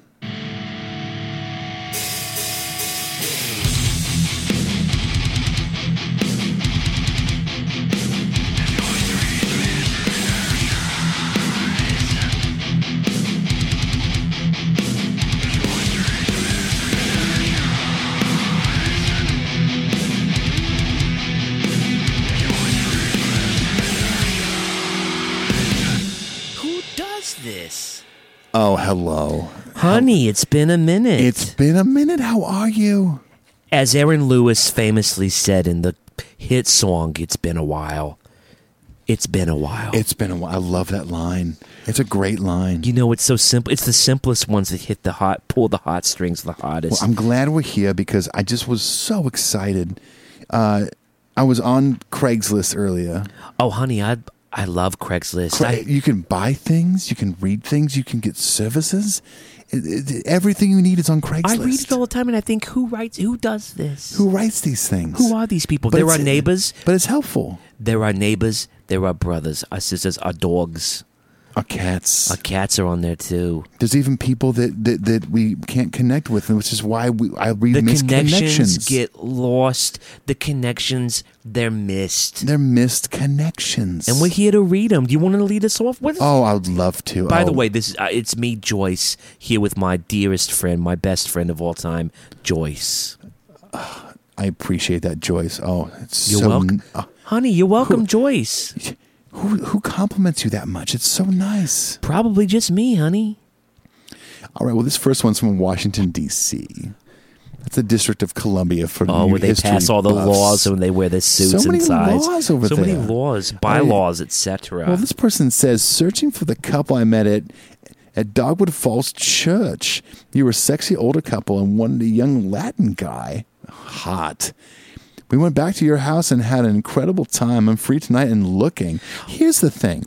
You already went back to the house and you're still looking? it's not a misconnection; it's a lost connection. Well, It's not a misconnection. Just remember where they live and go there. Honey, drive there. Put it in your go GPS. to the, go to them. Put it in your GPS. Here's what I love about it: they met at Dogwood Falls Church. Great church. It was a sexy older couple, and they wanted a young Latin guy. You meet at church, Christ comes into your life and brings you a nice Latin pool boy. I've been waiting all, my whole life for Christ to bring me a nice Latin boy for But sexy then- time. Then they go back to the house. You're already there. You're already the connection isn't missed. It was not missed. you found you your s- made it. You missed. connected, honey. You connected. What can we say? I don't know what to tell you. Moving on. This next one is from a it's it, entitled "Beautiful Girl at Doghouse" on Labor Day Monday in Demumbrian. Oh, this is Demumbrian Street. Demumbrian's a lovely road. this is a road in Nashville. My, you know, my second cousin lives there. Patty. Oh, Patty's great. Oh, I She's love a Patty. She's a sweetheart. sweetheart. I love her to death. All right, this one, this misconnection, which is tragic. It says, uh, "You were a beautiful girl and had an Asian, Asian background. You with a large group of friends that came into the doghouse between 1.30 and two thirty on a Monday. You had a peach-colored shirt with white shorts on, and was standing by a table of a few guys. I meant to introduce myself and get your number, but we left before I had a chance. This is a long shot, but fine by me, winky face." Love the winky. She had an face. Asian background. What is that? Who who says that? what, what does that mean? I love the attention to the ethnicity. Is it? That Is she or- from Thailand? Is she from North Korea? We Well, don't. You know something? Russia is in Asia. Is she Russian? I read one time in a big book in the Britannica that Asia was a, the largest continent on the planet. Oh, it's huge. Other than Pangea. It's so Pangea. Oh, do you know a lot about I want to go Pangea? to Pangea so bad. I tried to take a boat there. It doesn't exist anymore, they told me. No, it's there. I know it's there. What's next, Joyce? Next one is searching for Charles E. This is in Nashville again. Okay. That's where we live, honey. and then the next thing says hide this posting. Who does that? We're not going to hide it, honey. We need to No, Oh, be we're able to see. gonna read Well, it. we need to be able to see it if we're going to find this misconnection. it says we. It said, it said we met on It Takes Two, Tennessee newspapers personals. oh, the personal. We met on our first date at Daryl's and went to a hotel for dinner and drinks. We also met halfway at a Holiday Inn at exit 46, Columbia exit, on a couple occasions. I know it's been several years since we've seen each other, but you were always you've always been on my mind.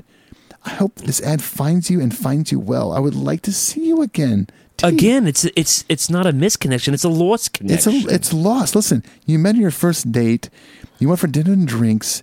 You were at a Holiday Inn a couple times. they met halfway. Joyce, isn't that romantic? Joyce, listen. m- if you're at a Holiday Inn a couple times with somebody, that's like a couple connections. It's a lost connection, not a mi- I think we need to redefine. You were already connected a couple times. Sometimes when I'm rub when I'm rubbing Bengay on all my aches and sores and pains and Oh, my feels on my good. back. It, fe- well, first of all, it feels good. Second of all, Loosens I you up. sometimes fall into I slip into a daydream about what my romantic hero Ronaldo would do to me. And one of the top things of my fantasy is that Ronaldo would meet me halfway at the Holiday Inn. Listen, a lot of a lot of sexy and romantic things happen on exit 46.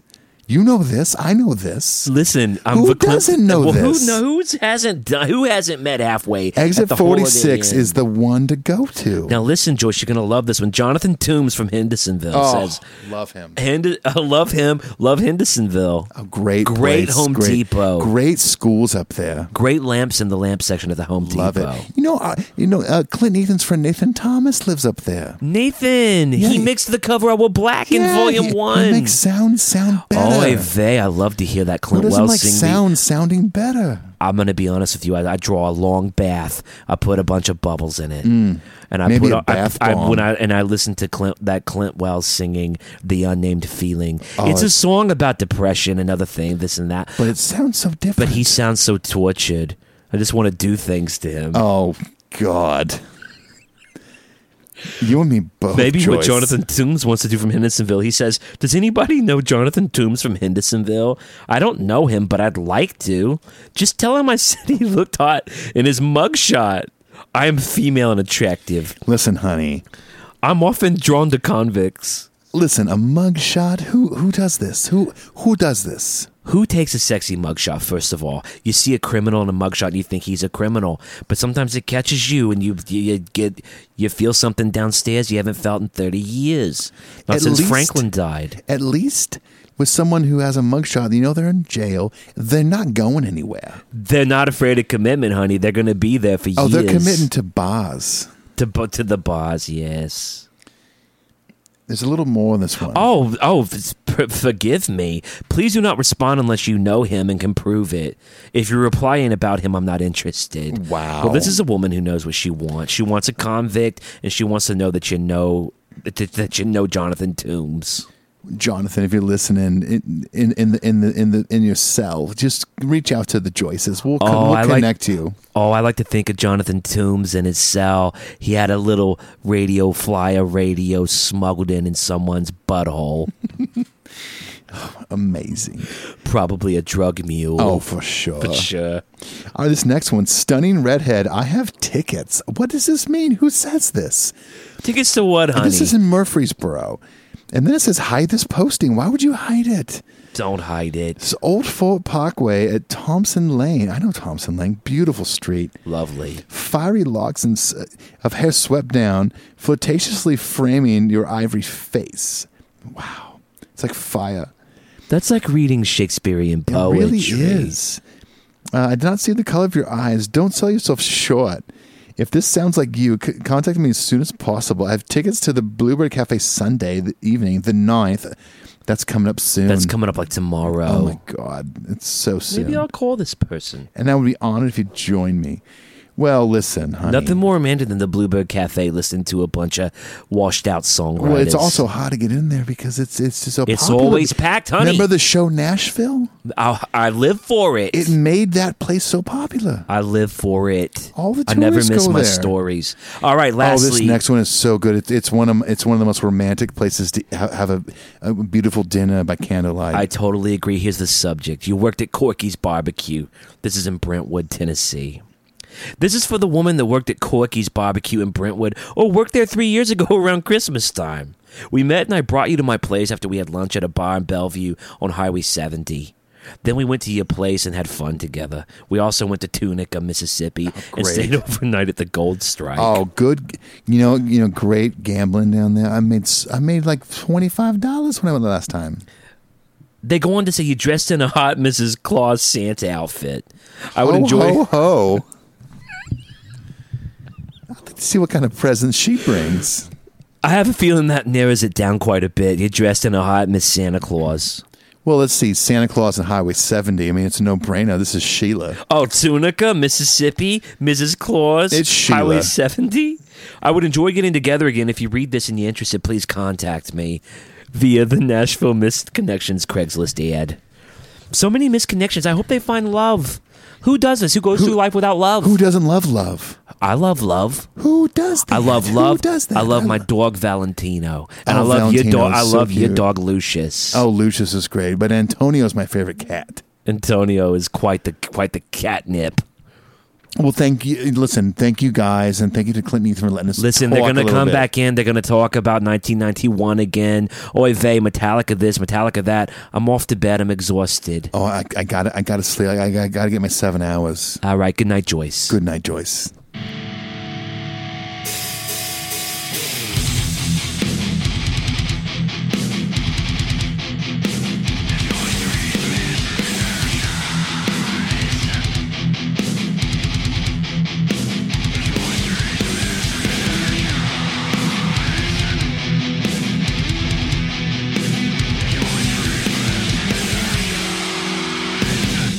Who does this? Wow, So good the to Joyces. hear from the Joyces. the Joyces coming in hot tonight. They were coming in hot. Yeah, they were. They were coming in hot. These misconnections, they they act like that that it doesn't, but I think it gets some kind of feeling feeling fiery in the loinage. I area. think so. Yeah, I think it's just. Is that, uh, is that bad to say? No, that's what I'm about to say. I think that's. Listen, it's one of those things. You read these things. You might be committed to a relationship. You might be single. Whatever. You read these things and you, you feel the, ro- the the romanticism of it. You see that someone is reaching out to somebody else they haven't seen in three years, and Highway 70 is is like you know that's where they they need to meet again. You know, Underneath the It's so romantic. It's so- stark existential meaninglessness and depression of these ads, Yeah. it's a little bit of romance. there is yeah. Because you know what? They're taking a shot. It might end up like Romeo and Juliet, where they both just kind of kill themselves, but w- no one knows, and you won't know until you go to Highway 70. to, to the to the Golden Strike. You have to. God, the Golden in Tunica. I've been there. It's a great Uh, place. Uh, you live there. It's a beautiful place. We're actually in. This is HQ um, 17 in Tunica, Mississippi. Now, for those of you who are like, "Where's the Metallica talk, you What the fuck, fuckheads?" man? We got a little treat for you. Now, I've mentioned before that Bob Rock, who was in demand at the time, he was no schlub. Sonic Temple, Dr. Feelgood, big old, big, big, biggie, big records. And when the Metallica boys said, We want you to make our next record, he said, Come on to Vancouver. They said, uh, How about no? How about uh, How about you come down to Los Angeles? Los Angeles? And he was like, I don't know. People usually come to me. And then he came, and the song that turned it all around, according to legend, is he heard what he would go on to refer to as the cashmere of the 90s. And he heard the demo of Sabbath True. And we're going to play that for you motherfuckers In full. right now. Let's listen to the whole thing. Here we go. Here we go.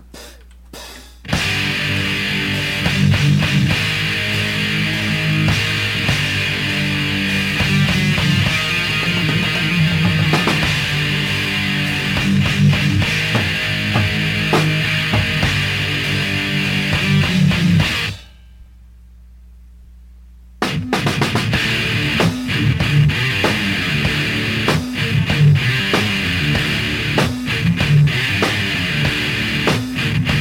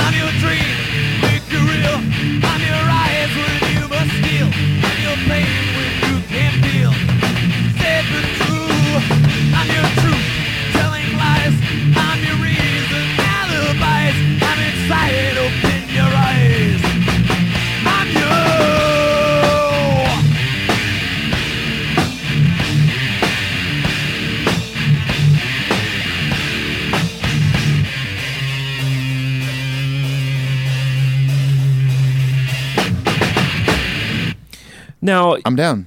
you, It's- it's it, it's not Black Album, but you can hear with the power, and that, that's what Bob Rock heard as a producer. He That's heard- why they hired Bob Rock. he heard what. Well, and I think that's why he said, "I want the gig." Yeah. because I think he was like, "I hear what this song can be. I'll He- come yeah. down to L.A." He heard the potential. He heard what it could become. He listened to that riff and he was just like, "Oh my god, this could be huge. This could be." Not that Bob Rock would have predicted this, but this is what became. Do you want heavy? right, Metallica gives right. you heavy. A huge live I mean, staple. Yes, and and and as many times as we've all heard it, one of the most exciting moments live. of course. Yeah. And I loved, especially in the late '90s, they were playing it so slow, dude. Oh, yeah. Dun. Dun, dun, dun, dun, dun. I wish they played that slow. getting again. kind of doomy on it. real dimmy. Now, of course, this was in October of uh, 1990. Now we fast forward to June 16th, is when recording for the Black Album was officially done. and this is when things start to move fast. So, so basically, tours are coming up, release dates have been set, shit's about to start moving really fast for them. July 3rd, they shoot the Inner Sandman video with Wayne Isham Isham. and uh, they collaborate on various ideas of what gave them all nightmares. We've talked about that in our videos episode one. Yes, one. We did uh one the video The s- one and the then, song and then one. Black Album. Yeah, yeah. yeah. Um, July 7th, they finally complete mixing for the record. The album is rumored to have been completely remixed three times. I don't doubt it. With the amount of time they spent recording it, I don't doubt that. And that's what just again goes into they just really wanted to do it right. Yeah. They, they had the money, they had the time. Yep. They knew they had the material and they knew that the timing was right. It's surprising after this whole process of like d- spending like a year on this record, three remixes Mm. that Bob Rock was like, "Sure, I'll do a load reload double album." Sounds good. and then he went on to have some of their biggest hits with that too. I mean, Fuel Yeah. and Memory Remains. Right, and yeah. They won another Grammy with Better Than You, Yep. and you know, and it. then he went on to do Garage Inc. and uh, which won a Grammy for Whiskey. I mean, Yeah. he had a really Pretty accolade good, heavy. like eleven year career with Metallica. I mean, fuck, Saint Anger won a Grammy. Yeah, Shit, Saint Grammy. Saint something. Now moving right along here, uh, I did find this interesting. Bob Rock said that when the album was done. Like they had their kind of last day, right, where they were like, "Wow, we, we really are done," and It's they wa- done. they walked to a sort of neighborhood bar to sort of have a celebratory drink. And he said that they were so tired that they didn't even talk to you. They, they just drank in silence, They're which like, I've "No." definitely been there on Oh, a yeah. on a work day. But it's this interesting thing, like that record really did take so much brain power and energy and s- blood and sweat and tears Yeah, yeah, for sure. that I'm sure when they were done, they knew it was going to be this thing, but they were too tired to even cheers each other. Like, they Right. were like, fuck, it really Like, was leave tiring. me alone. I just want to drink this. July 10th, mastering is completed at Sterling Sound in New York, which is a really famous mastering house. We've talked at length about the differences between mixing and mastering. Hopefully, you guys have been paying attention because we will be quizzing you later on that. July 29th, Inner Sandman is released as a single, which included the rough mix of Holier Than Thou and also Stone Cold Crazy, Yeah. which had won the Grammy. Right.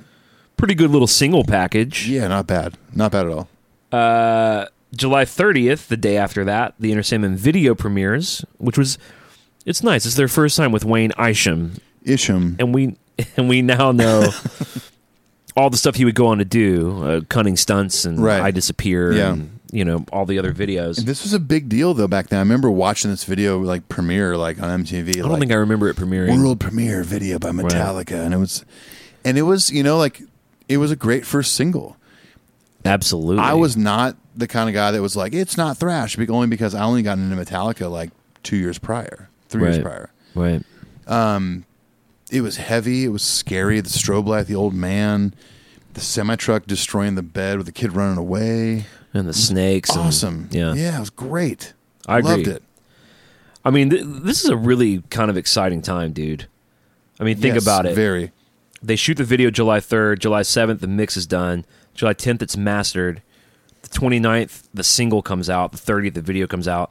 And then August 3rd, there was the massive uh, Black Album listening party at Madison Square Garden where they, you know, they sold it out. They packed it out and just so they played packed the it record. out and then just played the record. And the band Yeah. was there and kind of like went on stage. And I think at that time, they hadn't even played the Garden. And Lars kind of famously said, our record played the garden before we did. Yeah, right, exactly.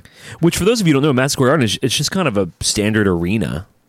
You know, it's, but it's legendary. At this it- point. I it's- mean, it's very cool. Yeah, it's very But it- legendary. It, it's it's like one of those spots that if you're a band and you know you've achieved the success where you can sell at arenas and you play MSG, it's a big deal. and Metallica's the kind of band now that would do multiple nights at a place like MSG. You know, Oh yeah, for New sure. York is a huge market. That's such a great venue. But if you didn't know, you might because you hear Madison Square Garden so often. It's like Red Rocks. People don't. I don't think under, know that Red Rocks is really just like seven thousand people, eight But thousand. It's but it's such a memorable venue and but but it but it's so it's unique. so memorable and unique Yes. and stuff that you might assume it's like the Gorge, which is thirty thousand. right. Yeah, Whereas Red Rocks is actually kind of small. yeah, it's not that it's not that huge, but I mean, God, if there's if there's a day in my future that I could play there as a soloist and like, right. I mean, I Right. would It's probably, like a dream. I'd- it's a dream come true. Yeah, I'd probably end that show in tears. You know, much like the uh, Gorge or the Ryman here in Nashville, something like that. So August tenth. So that's August third. August tenth, just seven days later. Uh, the boys start the European Monsters of Rock tour. I actually got to say, even before the listening party, uh, August first and second, they did two kind of warm up shows at the Phoenix Theater in Petaluma, California, which I found interesting because they they basically went on this huge Monsters of Rock tour, Right, yeah. With ACDC, Pantera, Queensryche, Yeah. and this is where the Moscow thing takes place. But they did these two warm up shows in Petaluma. They only debuted Inner Sandman and Sabbath True. So the record's about to come out. They've been Yeah. making it for ten months. Yeah. They only played those two songs. I thought that was interesting. They didn't play, you know, Unforgiven or Holier Than Thou or I mean, even they, they Struggle had to with have been a little bit nervous too. Like, okay, like Yeah. no one's heard these songs yet. Let's just play two of them. We'll play Sabbath True because it's fucking heavy. I understand because it's a single. Um, but the rest was you know Justice and Prior. Right. You know, Well, okay. So they go on to do this uh, European Monsters of Rock tour. As mentioned, ACDC, Metallica, Pantera, Motley Crue, Black Crows. And the tour ended on September 28th with the historic show in Moscow at the Tushino Airfield, described as the first free outdoor Western rock concert in Soviet history. The conservative estimates say that there were 150 to 500,000 people in attendance. Unofficial accounts, because it was a free show, Yeah. say that there were 1.6 million people there. if you've seen the footage of the show, it kind of looks like 1.6 million. it's endless. it, it endless. is endless. It's crazy. You watch the show and like the, the camera angles from the stage looking out to the crowd. It's like when you we, if you've been to the ocean, have you heard of the ocean? The Pacific, Honey, have you Atlantic, heard the of the Indian, the ocean? Black. Uh, there's so many of them. I've heard of Um, the ocean. you, you know you can't see the end of the hor- there's the horizon you can't see where it goes after that curvature of the earth and such. this was the curvature of russia and you could not see the end of people it keeps going and going and going And this is before the Black Album even came out. yes if you haven't watched that footage just hop on old youtube or something and look it up moscow 91 it's unbelievable I mean, Moscow 91, it's off the top of my head. Just spitballing here. do it Just freeballing here. No underwear. Um, Top five Metallica performance. I mean, the, the Antarctica show, oh yeah uh, Nimes, historic 2,000 year old Coliseum. yeah But Moscow 91 is, it might even be the That's most huge important show they've ever done. It's probably the biggest crowd they've ever played well, it's also for. the first free outdoor Western concert in Soviet history. Right, like it's, it's, it's historically significant, historical. even beyond Metallica. Right, and exactly. ACDC headlined that. yeah, but of course, uh, listeners of our show will, of course, have the Moscow, the imagery of them playing "Harvester of Sorrow," and it's emblazoned in. Yeah. you know the way the boys looked. Yep. James outstretching his arms, doing the power stance. oh, so good, so good. You know, I mean, it's amazing. Now, August 12th, uh, while they're on this tour, so I guess, yeah, so s- by September 28th, the record had come out. So that makes sense. Uh, so the record came out like a couple days into this Monsters of Rock tour. So by the time they played Moscow, the so it record was had out. come Yeah, out. it was out. So, but they released the Black Album August 12th, debuts at number one. Immediately referred to as a Black Album, although there were rumblings in the camp that they were going to refer to it as the Snake Album. So glad they did not do Yeah, that. Black Album is That'd be weird. Hey, we're Metallica, and this is our new record, the Snake album. Get it? There's a coiled snake You- on Can e- it. you get it? There's, there's- there's an image of a snake on there. Now, I wanted to maybe camp out this for a second because you and I are, because we're children of the 90s, are astute in this. Now, 43 days after the Black Album is released, on September 24th, Nevermind by Nirvana was released. Hmm. This is, of course, the same year that Pearl Jam released 10, Soundgarden released Super Unknown, Uh, or it's really Bad, been Bad, Motor- Motorfinger, Motorfinger, yeah. uh, U2 with Octune Baby, the the death of metal. Huge year for music. It was Huge year for insane. music, but a huge um, sort of. huge shift in music. It really was the end of a lot of 80s ish stuff. Well, this is, I mean, like Nirvana is often credited, uh, you know, when, when Nevermind came out and Smells Like Teen Spirit was like the big single on the radio that it put an end to the glam rock era. right. Although I do, I do believe that. I do believe that th- they, that was probably one of the biggest things to happen at that time to end a whole genre of music. It was that in addition to the Black Album, in addition to Soundgarden, you know, it was in Pearl Jam. It was huge. That era, I remember, I remember hearing 10. I remember hearing Smells Like Teen Spirit on the radio on K Rock for the first time, doing homework in 91, my eighth grade year, and hearing Smells Like Teen Spirit and it was like, what the hell is this? I just think Metallica was their decision to move away from and Justice for All, to move away from heavy metal, Mm-hmm. Right. quote unquote, Yeah. was so prescient in that when Nirvana and Pearl Jam and all the like came to dethrone those bands, the Motley Crues, the Poisons, this the fucking Cinderellas, Mm-hmm. Rat, yeah. the Warrants, all the bullshit. Yeah. Metallica was already ahead. They'd already written, recorded an album that could withstand that. That, Yeah. that could stand alongside a Ten or a Nevermind. And all those records, all those records sound so different from each other. Yeah, Way different.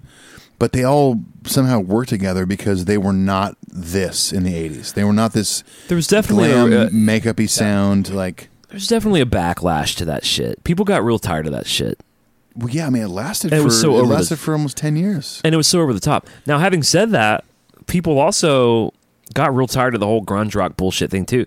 I mean, that shit didn't last either.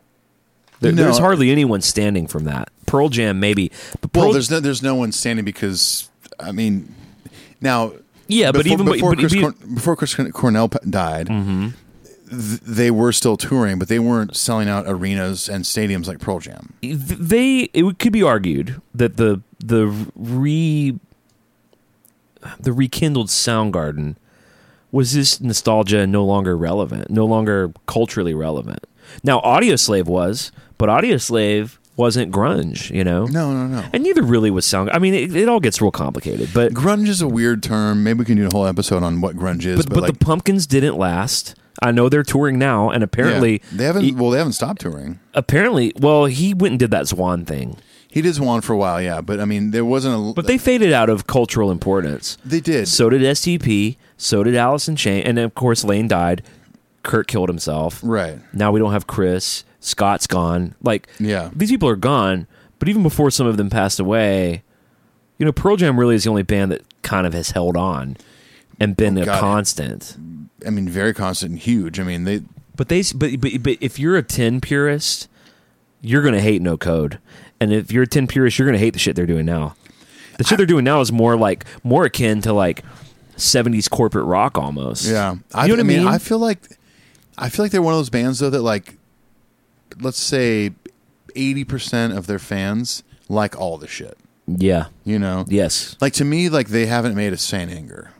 Maybe, maybe, maybe to a ten purists they have, but the majority of people are like, I like everything they put out. No, they don't. They don't have as quite a, a big a stinker as Saint Anger or Lulu. Right. You know. But I, I don't know. I still think though, like yeah, th- a lot of those bands didn't maintain the status they came out with and got huge off of. But you can still listen to all those records, and they still sound great. Great performances, great production. yeah, but I think you can listen to a Def Leppard record and it sounds great. I mean, the Mutt Lang Def Leppard shit. Sure, I'm just saying, it's interesting that what I think that's more dated sounding than the grunge era that we're talking about. I don't know, man. Ten's If- pretty dated. Dude, sounding. if I listen to That's why they did a whole remix of it. if I listen to see, I didn't prefer the remix. The- I don't the- like it the- either. The but, Redux, but I, I, I agree. I don't like it either. But I, I relegate that to nostalgia for me yeah because just for me to hear, um, you know, oceans with less reverb yeah It It's may weird. be the better decision as a producer or something, but I've heard the original Oceans my whole life. Mm-hmm. Yeah. So to hear it remixed is just it's too late. Right. But if you listen to Super Unknown today or Ama- Nevermind amazing. or Dirt, Ugh. it's still You're proving the point. sonically You got me. sounds amazing. You win. Now, if I you see. listen, so so let's say this. You're right. After that stuff started to kind of fade out a little bit, you had the boy band thing happening. You had the rap rock New thing metal. happening. New metal. Although I, I have a special place in my heart for some System of a Down stuff. Yeah, yeah. Even some corn riffs. I don't love corn, but there's some good stuff in there. Those records to me don't hold up as well as a super unknown. Yeah, I agree. Um, I'm with you. I don't know. Anyways, No, I'm with you. back to Metallica. I guess the uh, the overarching idea that I think is makes me so proud of the boys is that those bands that made all those really important records the same year the Black Album came out and and destroyed a whole genre of music. Right. They didn't take down Metallica, and the Black Album's commercial viability is a big part of it. Oh, the Black Album was a whole nother sport. Th- They're trendsetters. I mean, they they're forerunners, Yes. pilgrims, if you will. Pilgrims, Patriots. strangers in a strange land. Good God. All right, September 5th, Metallica performs Inner Sandman at the MTV VMAs in Universal City. Let's just hear a God. little bit of that. I love this performance. I do too. Metallica!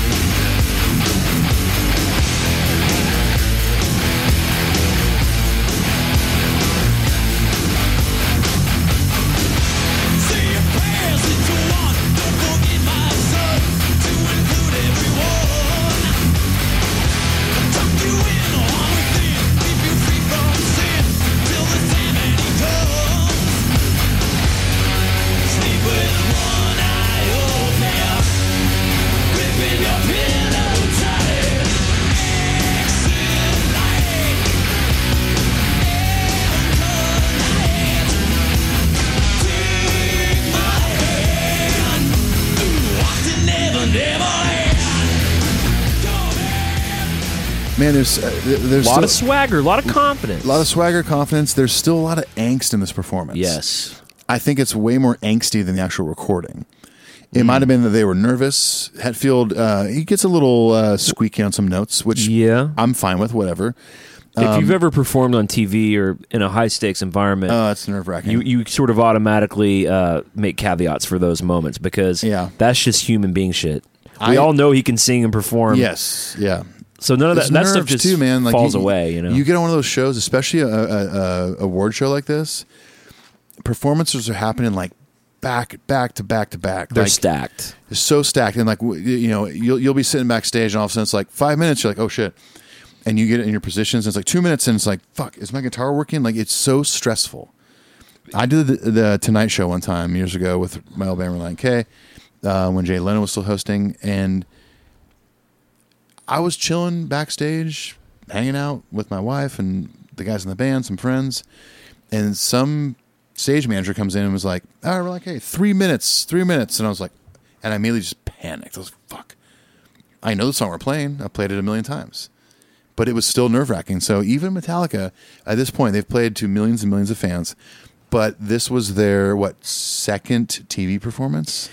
And they're also, especially with the whole, you know, playing, performing one at the Grammys that they lost to, that was one of the first years they had that category. Yeah. So they also know that they're sort of almost ambassadors for heavy music. Sure, yeah, of course. So it, it so for them and maybe for the band you played in too, I don't know as much about that, but For them, it was more we than were ambassadors of metal. Yeah. I'm just saying, for them, it was more than we're just going to play a song we like from our new record. For them, it, it had a lot of charged up other c- sort of contextual shit. We're gonna come out and prove something too. It, it was about proving shit and about keeping stuff pure, but also knowing that they're going to have to lose fans or bring have to drag fans with them into this new Metallica Mm-hmm. Yeah. era, Oh, which yeah. they did. Yeah. They lost some along the way. They knew by agreeing to doing this show that they were like, the single's out, the record's out, but we're gonna play this thing and, and we're gonna lose a lot of fans from, from it. But we're also gonna gain a shitload. More. I think they knew that the path was ahead. And, you know, I actually have this really great quote. Uh, speaking of like, they're going to lose some people. Right. Oh, they're not a heavy metal band. This is a it's a decent hard rock record. come on, I agree with the come on. Uh, come on, Eileen. Now, this is a really great quote from Jason. Okay. And Jason, I, I feel like, you know, we obviously, it's all we have now is a lot of hindsight, um, reevaluation of a lot of Jason's role in the band, a lot of shit he said in interviews, of course, his three writing credits. Yeah. You know, he's not with us anymore and hasn't been for a while. So we just sort Well, of. no, he's still with us. well, I mean, like with us in the He's band. alive. Yeah. He's not really a part of the, the life of the band anymore. Right. But he had a great balance of like, he could really like stick it to someone while also being respectful. He, he he kind of tread Mm-hmm. That's that. a, that's a gift. Now he's talking about people who may think they've sold out or they're too soft or they Yeah. they're too commercial. This is him responding to that. He says uh, this was in the press too. He says I can appreciate the people who want us only to go fast. If you dig those bands, please buy their records and see their shows so we can keep that stuff alive. But don't disrespect the people who paved the way and broke down the doors for so many of the groups you enjoy now.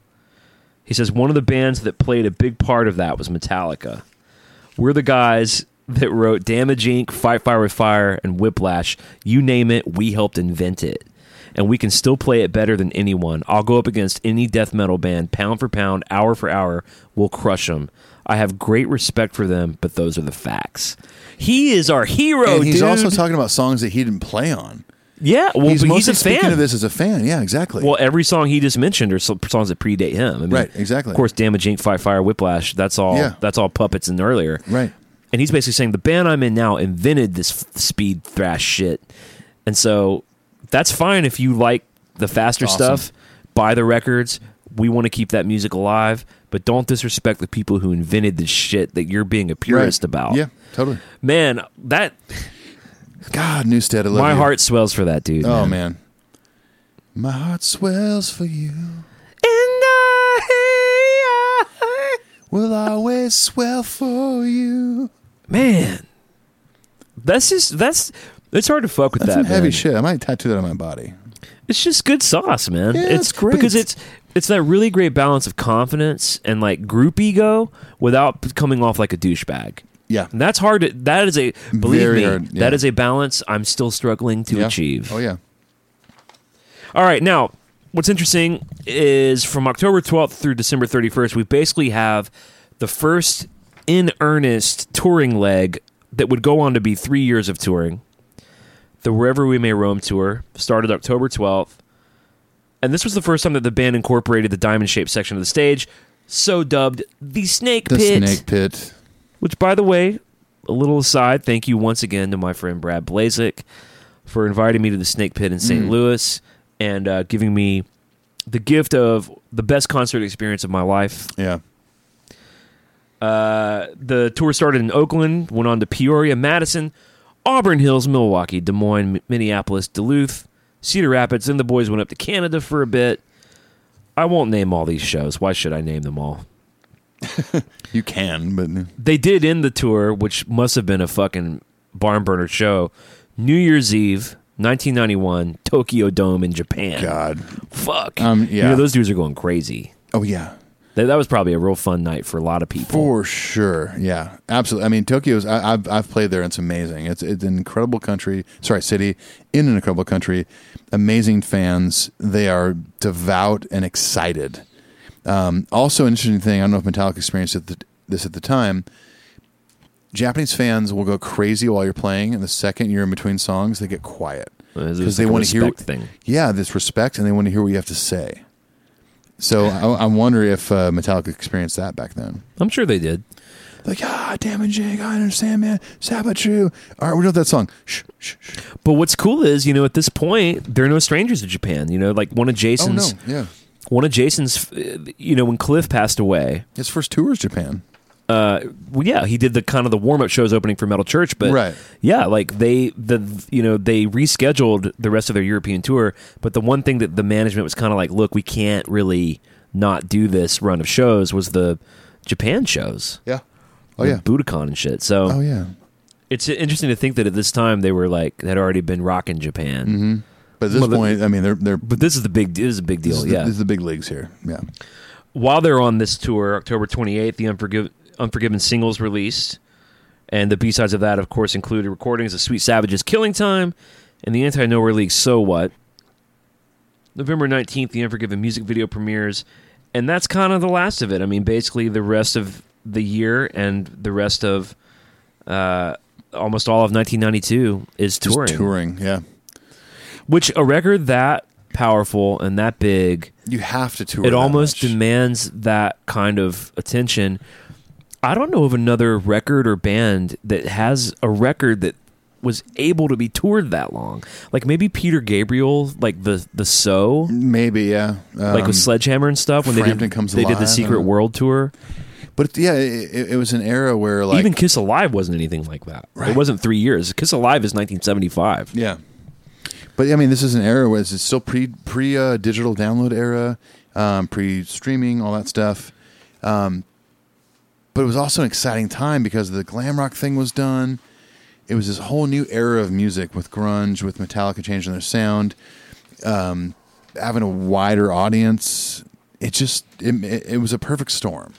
Perfect Storm for and sure. for them to you know it, it was easy for them to tour for that long like not physically but like it, it was a no-brainer like we have to keep touring Well, I remember one of them calling it the record that wouldn't go away because you know as soon as they finished, as soon as the Unforgiven single ran its cycle, nothing else matters was a hit in Asia, so they had Yeah. time to go back to Asia. And, wherever i'm rome became a hit that was and I, mean, think what probably happened is management and the boys sat down and said, "Look, we've got the kind of record that's going to change everything. yeah Are you willing to go do the work?" Yeah. and of course they were, yeah and I think it did cost some of the boys something. yeah As as all of Sacrificed this a lot, does, for sure of course yeah But the Black Album is really just you can almost separate their whole deal into pre and post Black Album. It's it's that important. It changed everything Mm-hmm. Yeah. and not only for them but for music and metal and culture and oh yeah it's kind of hard to overstate that. Although I do think I am getting close to overstating. it. I mean, even if you're like a an old school True and you checked out after Master of Puppets, you may not like the Black Album, but you can't deny the facts that it is one of the, if not the biggest metal record of all time. It's in the top ten of best selling records of all time. right. The songs are great, the production's great, the performances are great. Yeah, and maybe it's not what you wanted, you know, because you love Justice or Puppets. But God, give it another chance. I mean, Well, even Joel McIver who is not a dude who really loved the Black Album. Yeah. He's not you know, he's he's very um he seems very dispassionate about Very it. justicey.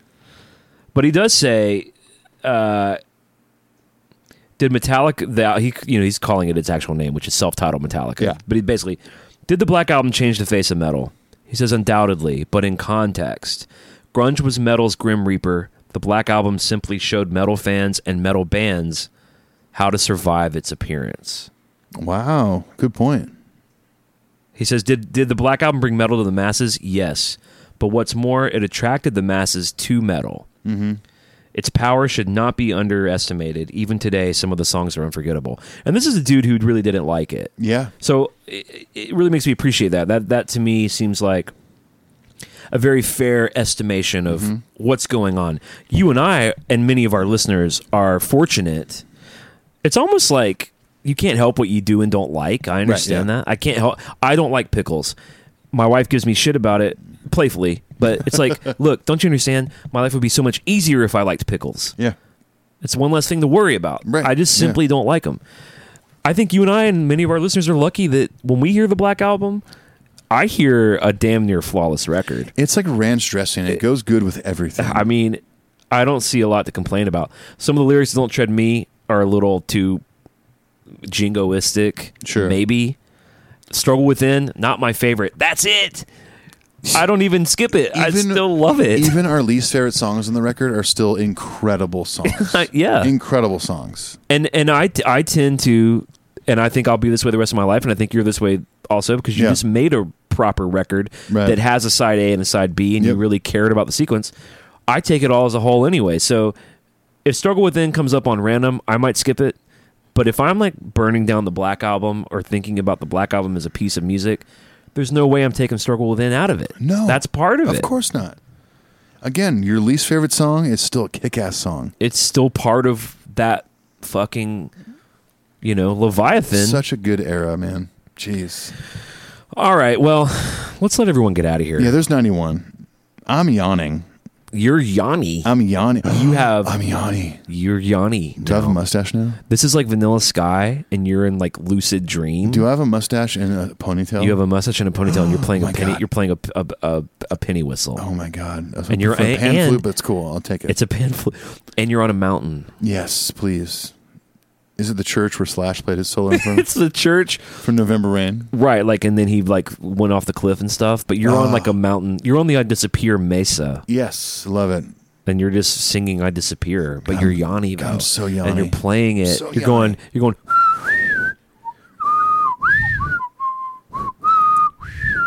You're doing that wah sound from I Disappear, but Love with a it. pan flute.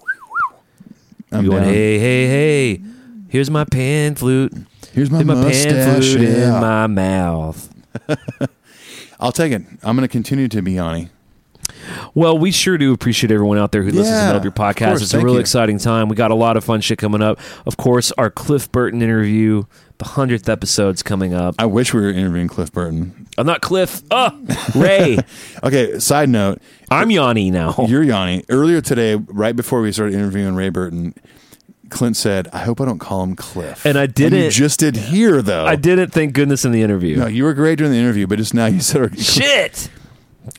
I mean, if we could interview Cliff Burton from Beyond the Grave, then great. If we can interview Cliff Burton, then literally none of this matters because we have solved the great If- mystery of death and life after death. if that happens, that will be the last episode of Muppet Podcast. You can guarantee it. so we'll true. be done. Well, we do have that coming up, and uh, you know we're going to continue this Metal Tales from the Road series. Yeah, we're, totally. we're- it's that's quite a commitment that Ethan and I are trying to take on. Yeah. because the boys are playing sometimes four shows a week, so Yeah, we're going to do a minimum one a week, I think. we're going to try to really do that, do it proud, do Yep. it right. Uh, go leave us the iTunes review. If you think the show has value and you like it and you want to support us, you might say, hey, instead of having a cup of coffee every month, I'm going to ta- have one less cup of coffee. One. And I'm going to give five bucks to the uh, Metal Up Your Podcast boys to help the show And we'd continue to appreciate move it, forward. yeah. That would be really great. If it's something you can't do, it's no problem. We understand, We're yeah. going to be here for you every Monday, regardless. Of course. Of course. Who's not going to be here Monday? Who does The this? Joyces will be will be here this Monday. We'll see you, of course, on all the socials. We hang out there every day the, the Instagrams, the Twitters, the Facebooks, Mm-hmm. The Facebooks. the Friendstas, The MySpace. the My Pal. Oh, love my pals.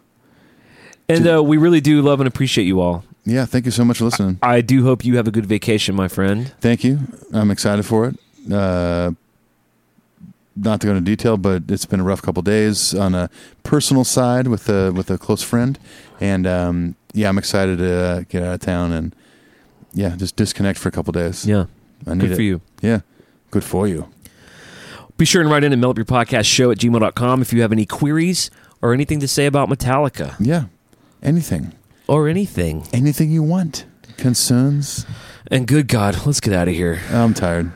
Peace. Adios. If you were our advisor, what would you say? And then I would say, delete that.